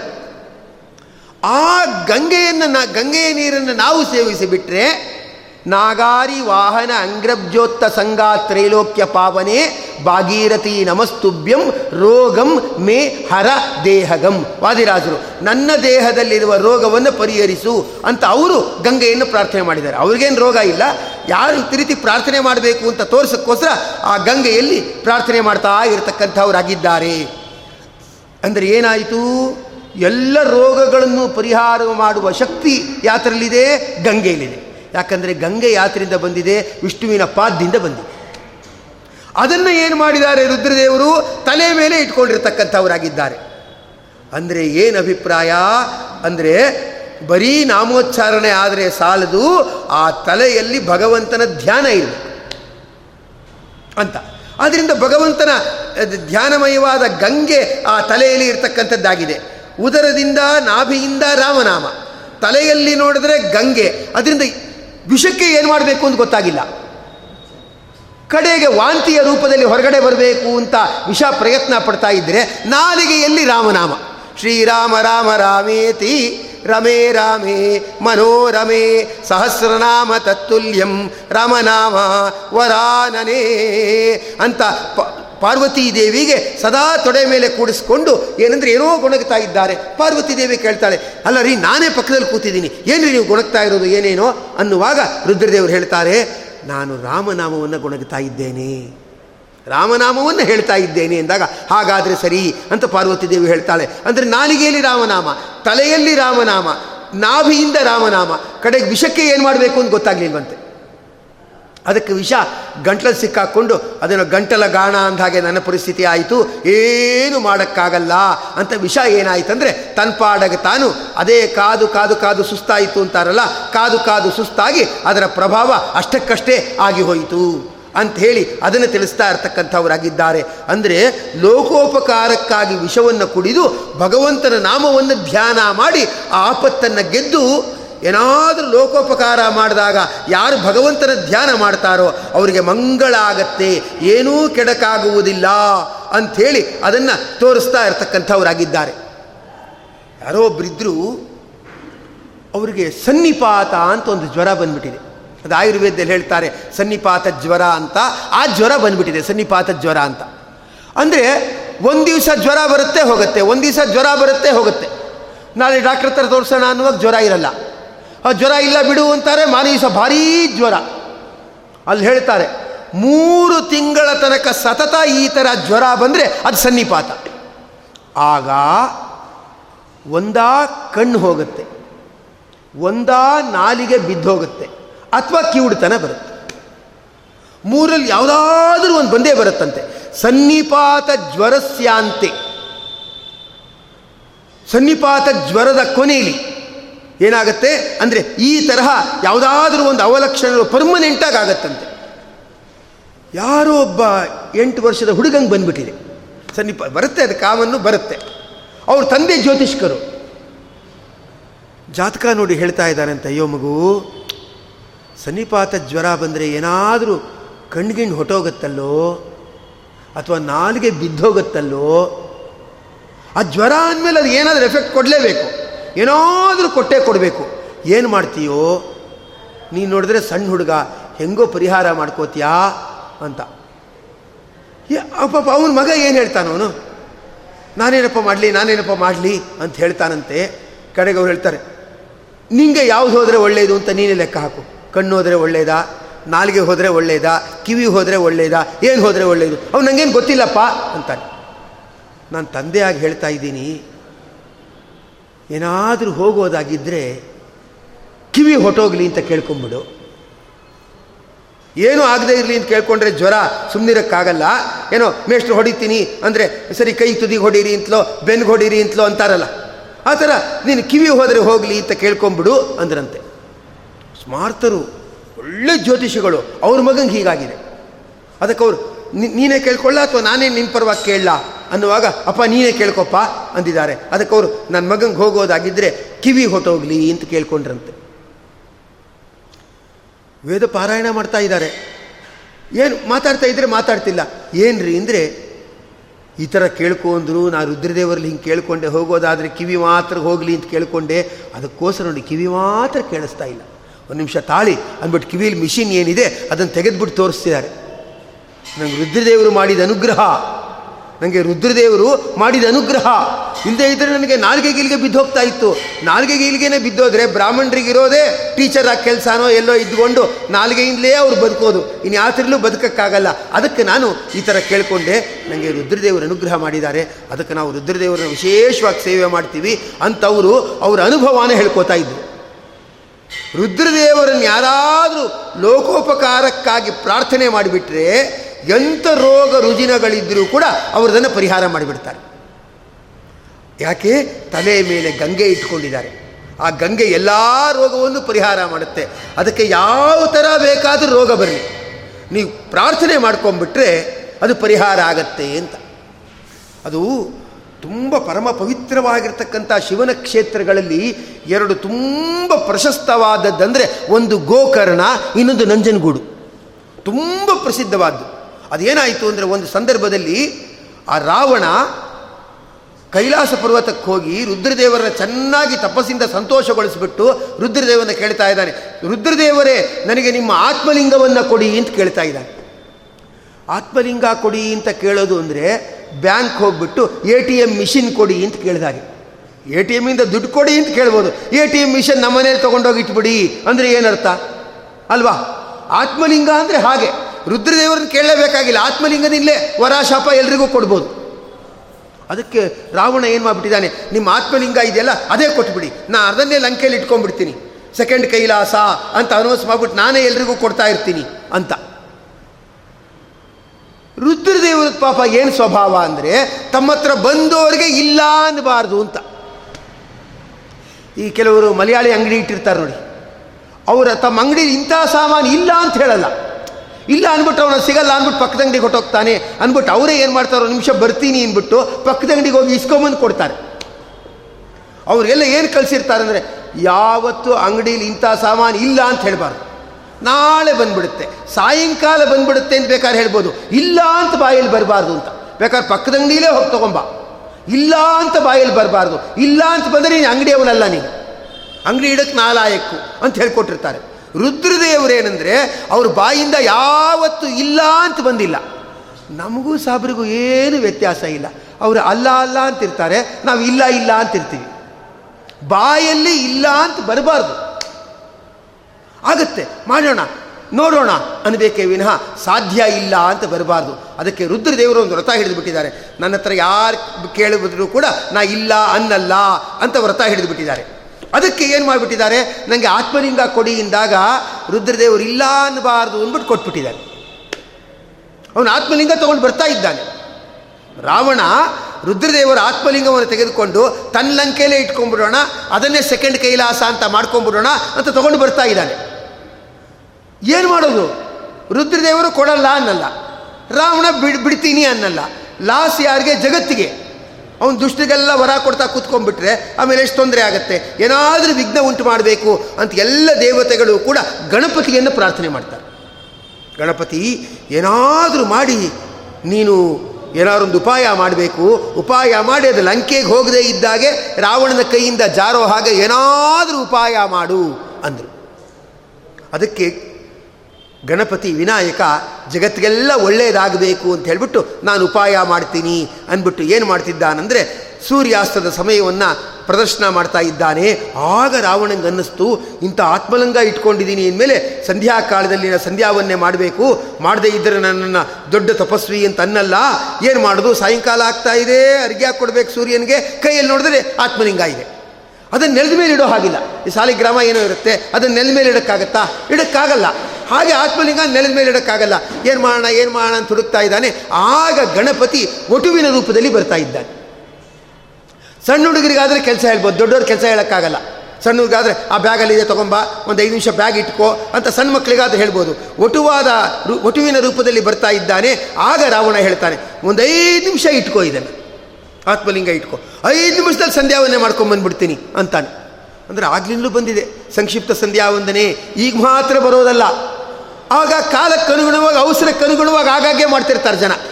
ಅಲ್ವಾ? ಇನ್ನು ಕೆಲವು ಸಂಜೆ ಪೂಜೆ ಏನು ಮಾಡಬೇಕಾಗಿಲ್ಲ, ತೀರ್ಥ ತೊಗೊಂಡ್ಬಿಟ್ರೆ ಸಾಕು. ಈ ಥರದ ಜನನೂ ಇರ್ತಾರೆ. ಅಡ್ಡ ಹದಿ ಹಿಡಿಯೋರು ಎಲ್ಲರೂ ಇರ್ತಾರೆ. ಐದು ನಿಮಿಷದಲ್ಲಿ ಮಾಡ್ಕೊಂಬರ್ತೀನಿ ಅಂದಾಗ ಗೊತ್ತು ಹೇಳ್ತಾನೆ, ನಂಗೆ ತುಂಬ ಭಾರ ಆದರೆ ಇಟ್ಕೊಳ್ಳೋಕ್ಕಾಗಲ್ಲ ಅಂತ ಹೇಳಿದಾನೆ. ಇಲ್ಲ, ಭಾರ ಆದಾಗ ನಾನು ಕರೆದುಬಿಡು, ರಾವಣ ಅಂತ ಕರೆದುಬಿಡು, ನಾನು ಬಂದ್ಬಿಡ್ತೀನಿ ಅಂದಾಗ ಗೊತ್ತು ಹೇಳಿದ್ದಾನೆ ನಾನು ಮೂರು ಸತಿ ಕರಿತೀನಿ, ತುಂಬ ಸುಸ್ತಾದರೆ, ಆಮೇಲೆ ನೀವು ಬರದೇ ಇದ್ದರೆ ನಿಮ್ಮದೇ ಜವಾಬ್ದಾರಿ ಅಂದ್ಬಿಟ್ಟಿದ್ದಾನೆ ರಾವಣ ಹೇಳಿದ ಅದೇನಂತ ಐದು ನಿಮಿಷ ಮುಗಿಸ್ಬಿಡ್ತೀನಿ, ಬೇಗ ಬಂದುಬಿಡ್ತೀನಿ. ಅಂತೋಗಿ ಸಂಧ್ಯಾವನ್ನಿಗೆ ಅಂತ ಹೋಗಿ ನೀರಿಗೆ ಇಳಿದಿದ್ದಾನೆ. ಮೂರು ಸತಿ ಕರೆದ್ರೆ ಬರ್ತೀನಿ ಅಂತ ಹೇಳಿದ್ದಾನೆ ತಕ್ಷಣ ಒಟುವಾದ ಗಣಪತಿ ಏನು ಮಾಡ್ಬಿಟ್ಟಿದ್ದಾನೆ, ರಾವಣ ರಾವಣ ರಾವಣ, ಒಟ್ಟಿಗೆ ಅಂದ್ಬಿಟ್ಟಿದ್ದಾನೆ. ಅಲ್ಲ, ಗ್ಯಾಪ್ ಬಿಡ್ತಾನೆ ಅನ್ಬೇಕು. ಒಟ್ಟಿಗೆ ರಾವಣ ರಾವಣ ರಾವಣ ಅಂತ ಮೂರು ಸತಿ ಅಂದ್ಬಿಟ್ಟಿದ್ದಾನೆ. ಯಾಕಂದ್ರೆ ರಾವಣ ಗ್ಯಾಪ್ ಬಿಟ್ಟು ಹೇಳು ಅಂತ ಹೇಳಿರಲಿಲ್ಲ. ಮೂರು ಸತಿ ಕರೆದ್ರೆ ಸಾಕಪ್ಪ, ನಾನು ಬಂದ್ಬಿಡ್ತೀನಿ ಇದ್ದಿದ್ದ ಮೂರು ಸತಿ ಒಟ್ಟಿಗೆ ಕರೆದು ಬಿಟ್ಟ ಗಣಪತಿ. ರಾವಣ ರಾವಣ ರಾವಣ ಅಂದ್ಬಿಟ್ಟ. ಇನ್ನೇನು ಬರಬೇಕು ಅಂತ ನೋಡ್ತಾ ಇದ್ದಾನೆ, ಅಷ್ಟೊತ್ತಿಗಾಗಲೇ ಏನು ಮಾಡ್ದ? ಗಣಪತಿಯ ಆತ್ಮಲಿಂಗವನ್ನು ಭೂಮಿಯಲ್ಲಿ ಇಟ್ಬಿಟ್ಟ. ಏನು ಮಾಡಿದ್ರೂ ತೆಗೆಯಕ್ಕಾಗಿಲ್ಲ. ಕೈಲಾಸದಿಂದ ತಂದ ಆತ್ಮಲಿಂಗ ಇರುವ ಕ್ಷೇತ್ರವೇ ಗೋಕರ್ಣ.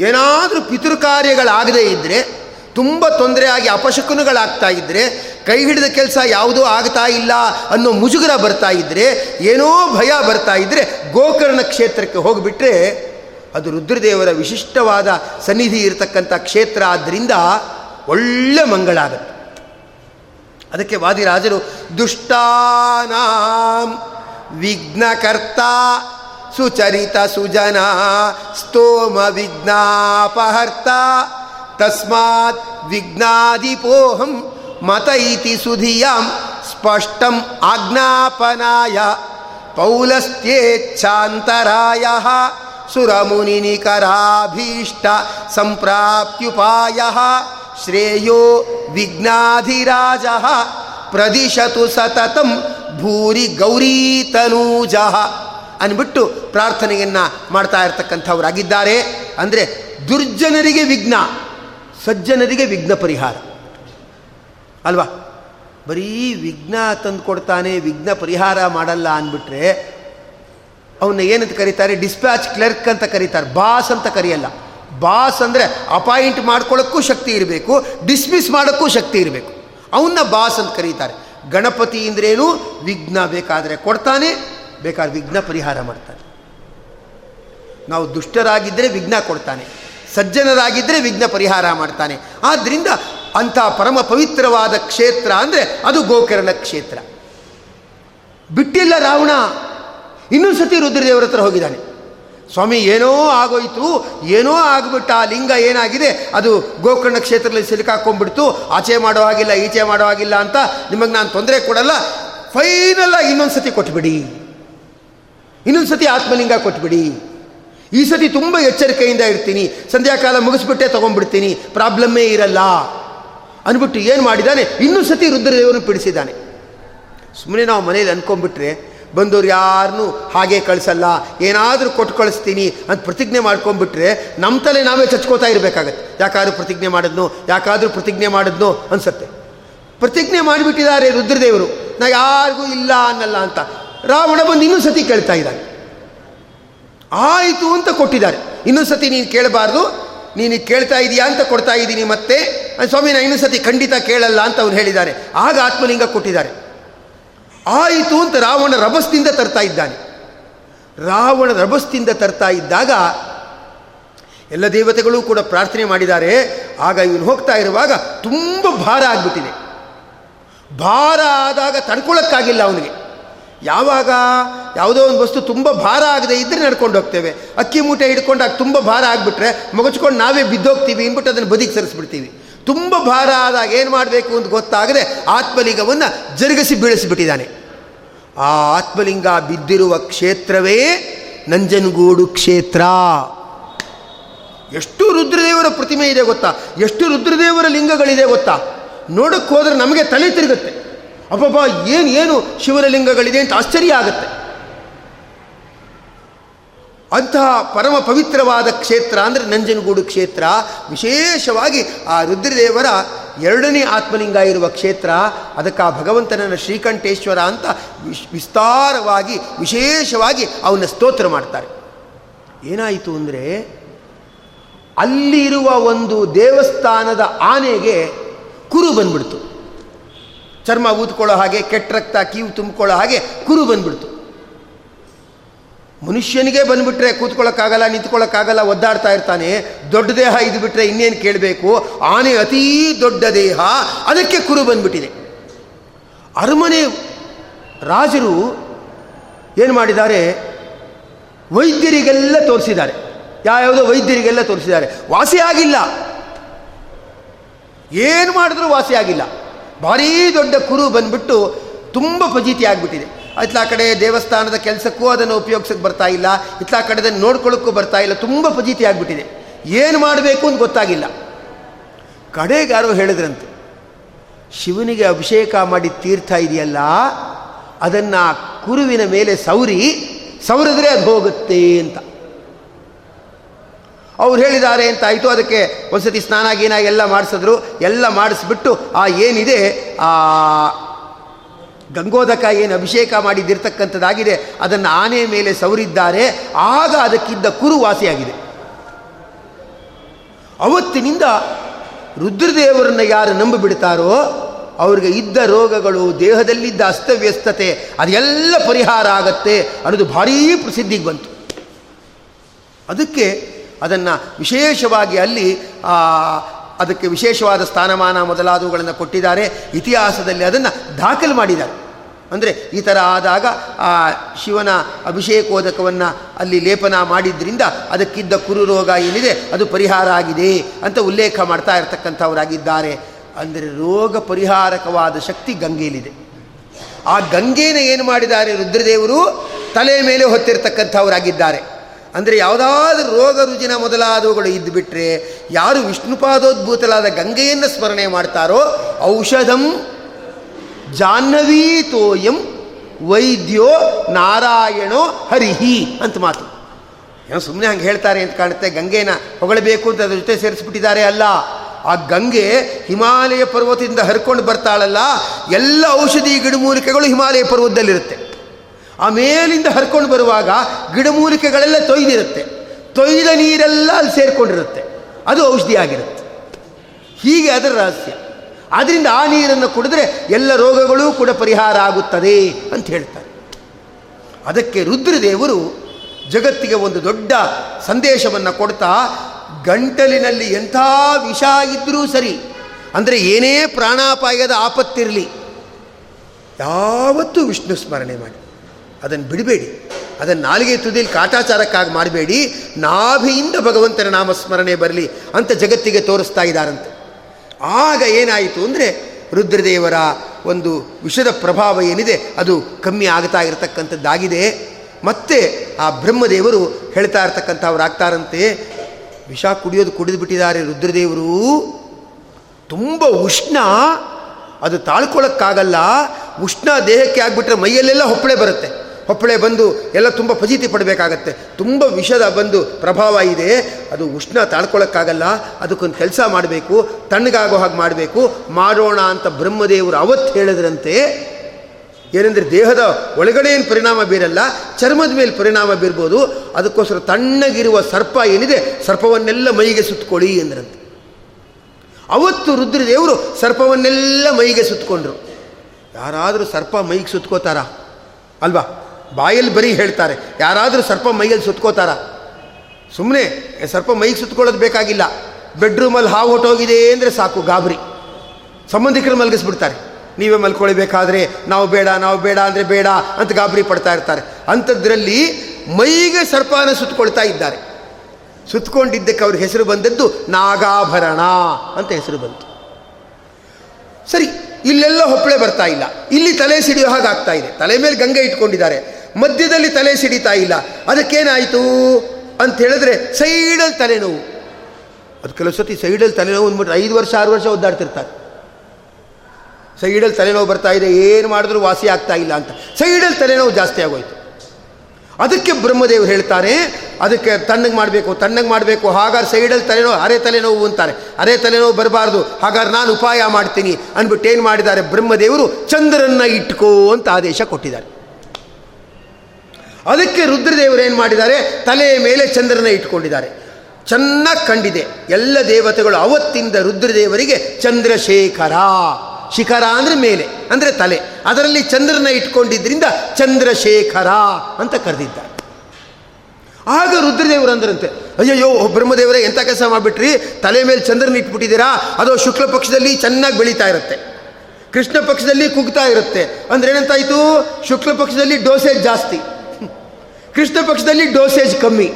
ಏನು ಮಾಡಿಬಿಟ್ರಿ ಬ್ರಹ್ಮದೇವರೇ ನೀವು? ಈ ಚಂದ್ರನ ಕೊಟ್ಬಿಟ್ರಲ್ಲ ಅಂದಾಗ ಅದಕ್ಕೆ ಬ್ರಹ್ಮದೇವರು ಚಂದ್ರನಿಗೆ ವರ ಕೊಟ್ಬಿಟ್ಟಿದ್ದಾರೆ. ಶುಕ್ಲ ಪಕ್ಷ ಆಗಲಿ, ಕೃಷ್ಣ ಪಕ್ಷ ಆಗಲಿ, ನೀನು ಹಾಗೆ ಇರಬೇಕು ಅಂದ್ಬಿಟ್ಟಿದ್ದಾರೆ. ಡೋಸೇಜ್ ಆಸೆ ಇಚ್ಛೆ ಆದರೆ ಏನಾಗಬೇಡ? ಅಲ್ವಾ ಅಂತ. ಅದಕ್ಕೆ ಅರ್ಧ ಚಂದ್ರನೇ.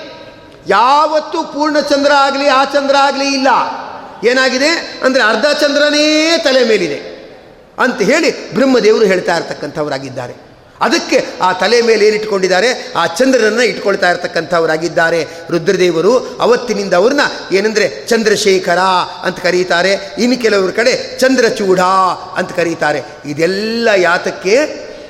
ಲೋಕೋಪಕಾರಕ್ಕೆ ಒದ್ದಾಡಿದಾಗ ಅದರಿಂದ ತಮಗೆ ಪೀಡೆ ಆ ವಿಷ್ಣು ಪ್ರೀತಿಗಾಗಿ ಮಾಡಿದರೂ ಕೂಡ ಪೀಡೆ ಆದಾಗ ರುದ್ರದೇವರು ಜಗತ್ತಲ್ಲಿ ಈ ಥರ ಆಚರಣೆ ಮಾಡ್ಕೊಂಡು ತೋರಿಸಿದ್ದಾರೆ. ಹತ್ತು ಜನರಿಗೆ ಉಪಕಾರ ಆಗತ್ತೆ ಅನ್ನೋದಾದರೆ, ಸಂಕಟ ಬಂದರೂ, ಫಜೀತಿ ಬಂದರೂ, ಅದನ್ನು ಹರಿಪ್ರೀತಿ ಅಂತ ಸ್ವೀಕಾರ ಮಾಡು. ಶಾಶ್ವತವಾದ ಕೀರ್ತಿ ಬರುತ್ತೆ ಅನ್ನೋ ಸಂದೇಶವನ್ನು ಇಲ್ಲಿ ತಿಳಿಸ್ತಾ ಇದ್ದಾರೆ. ಅದೇಗೆ ಅಂತ ನಾವು ನಾಳೆ ದಿವಸ ಮತ್ತೆ ನೋಡೋಣ.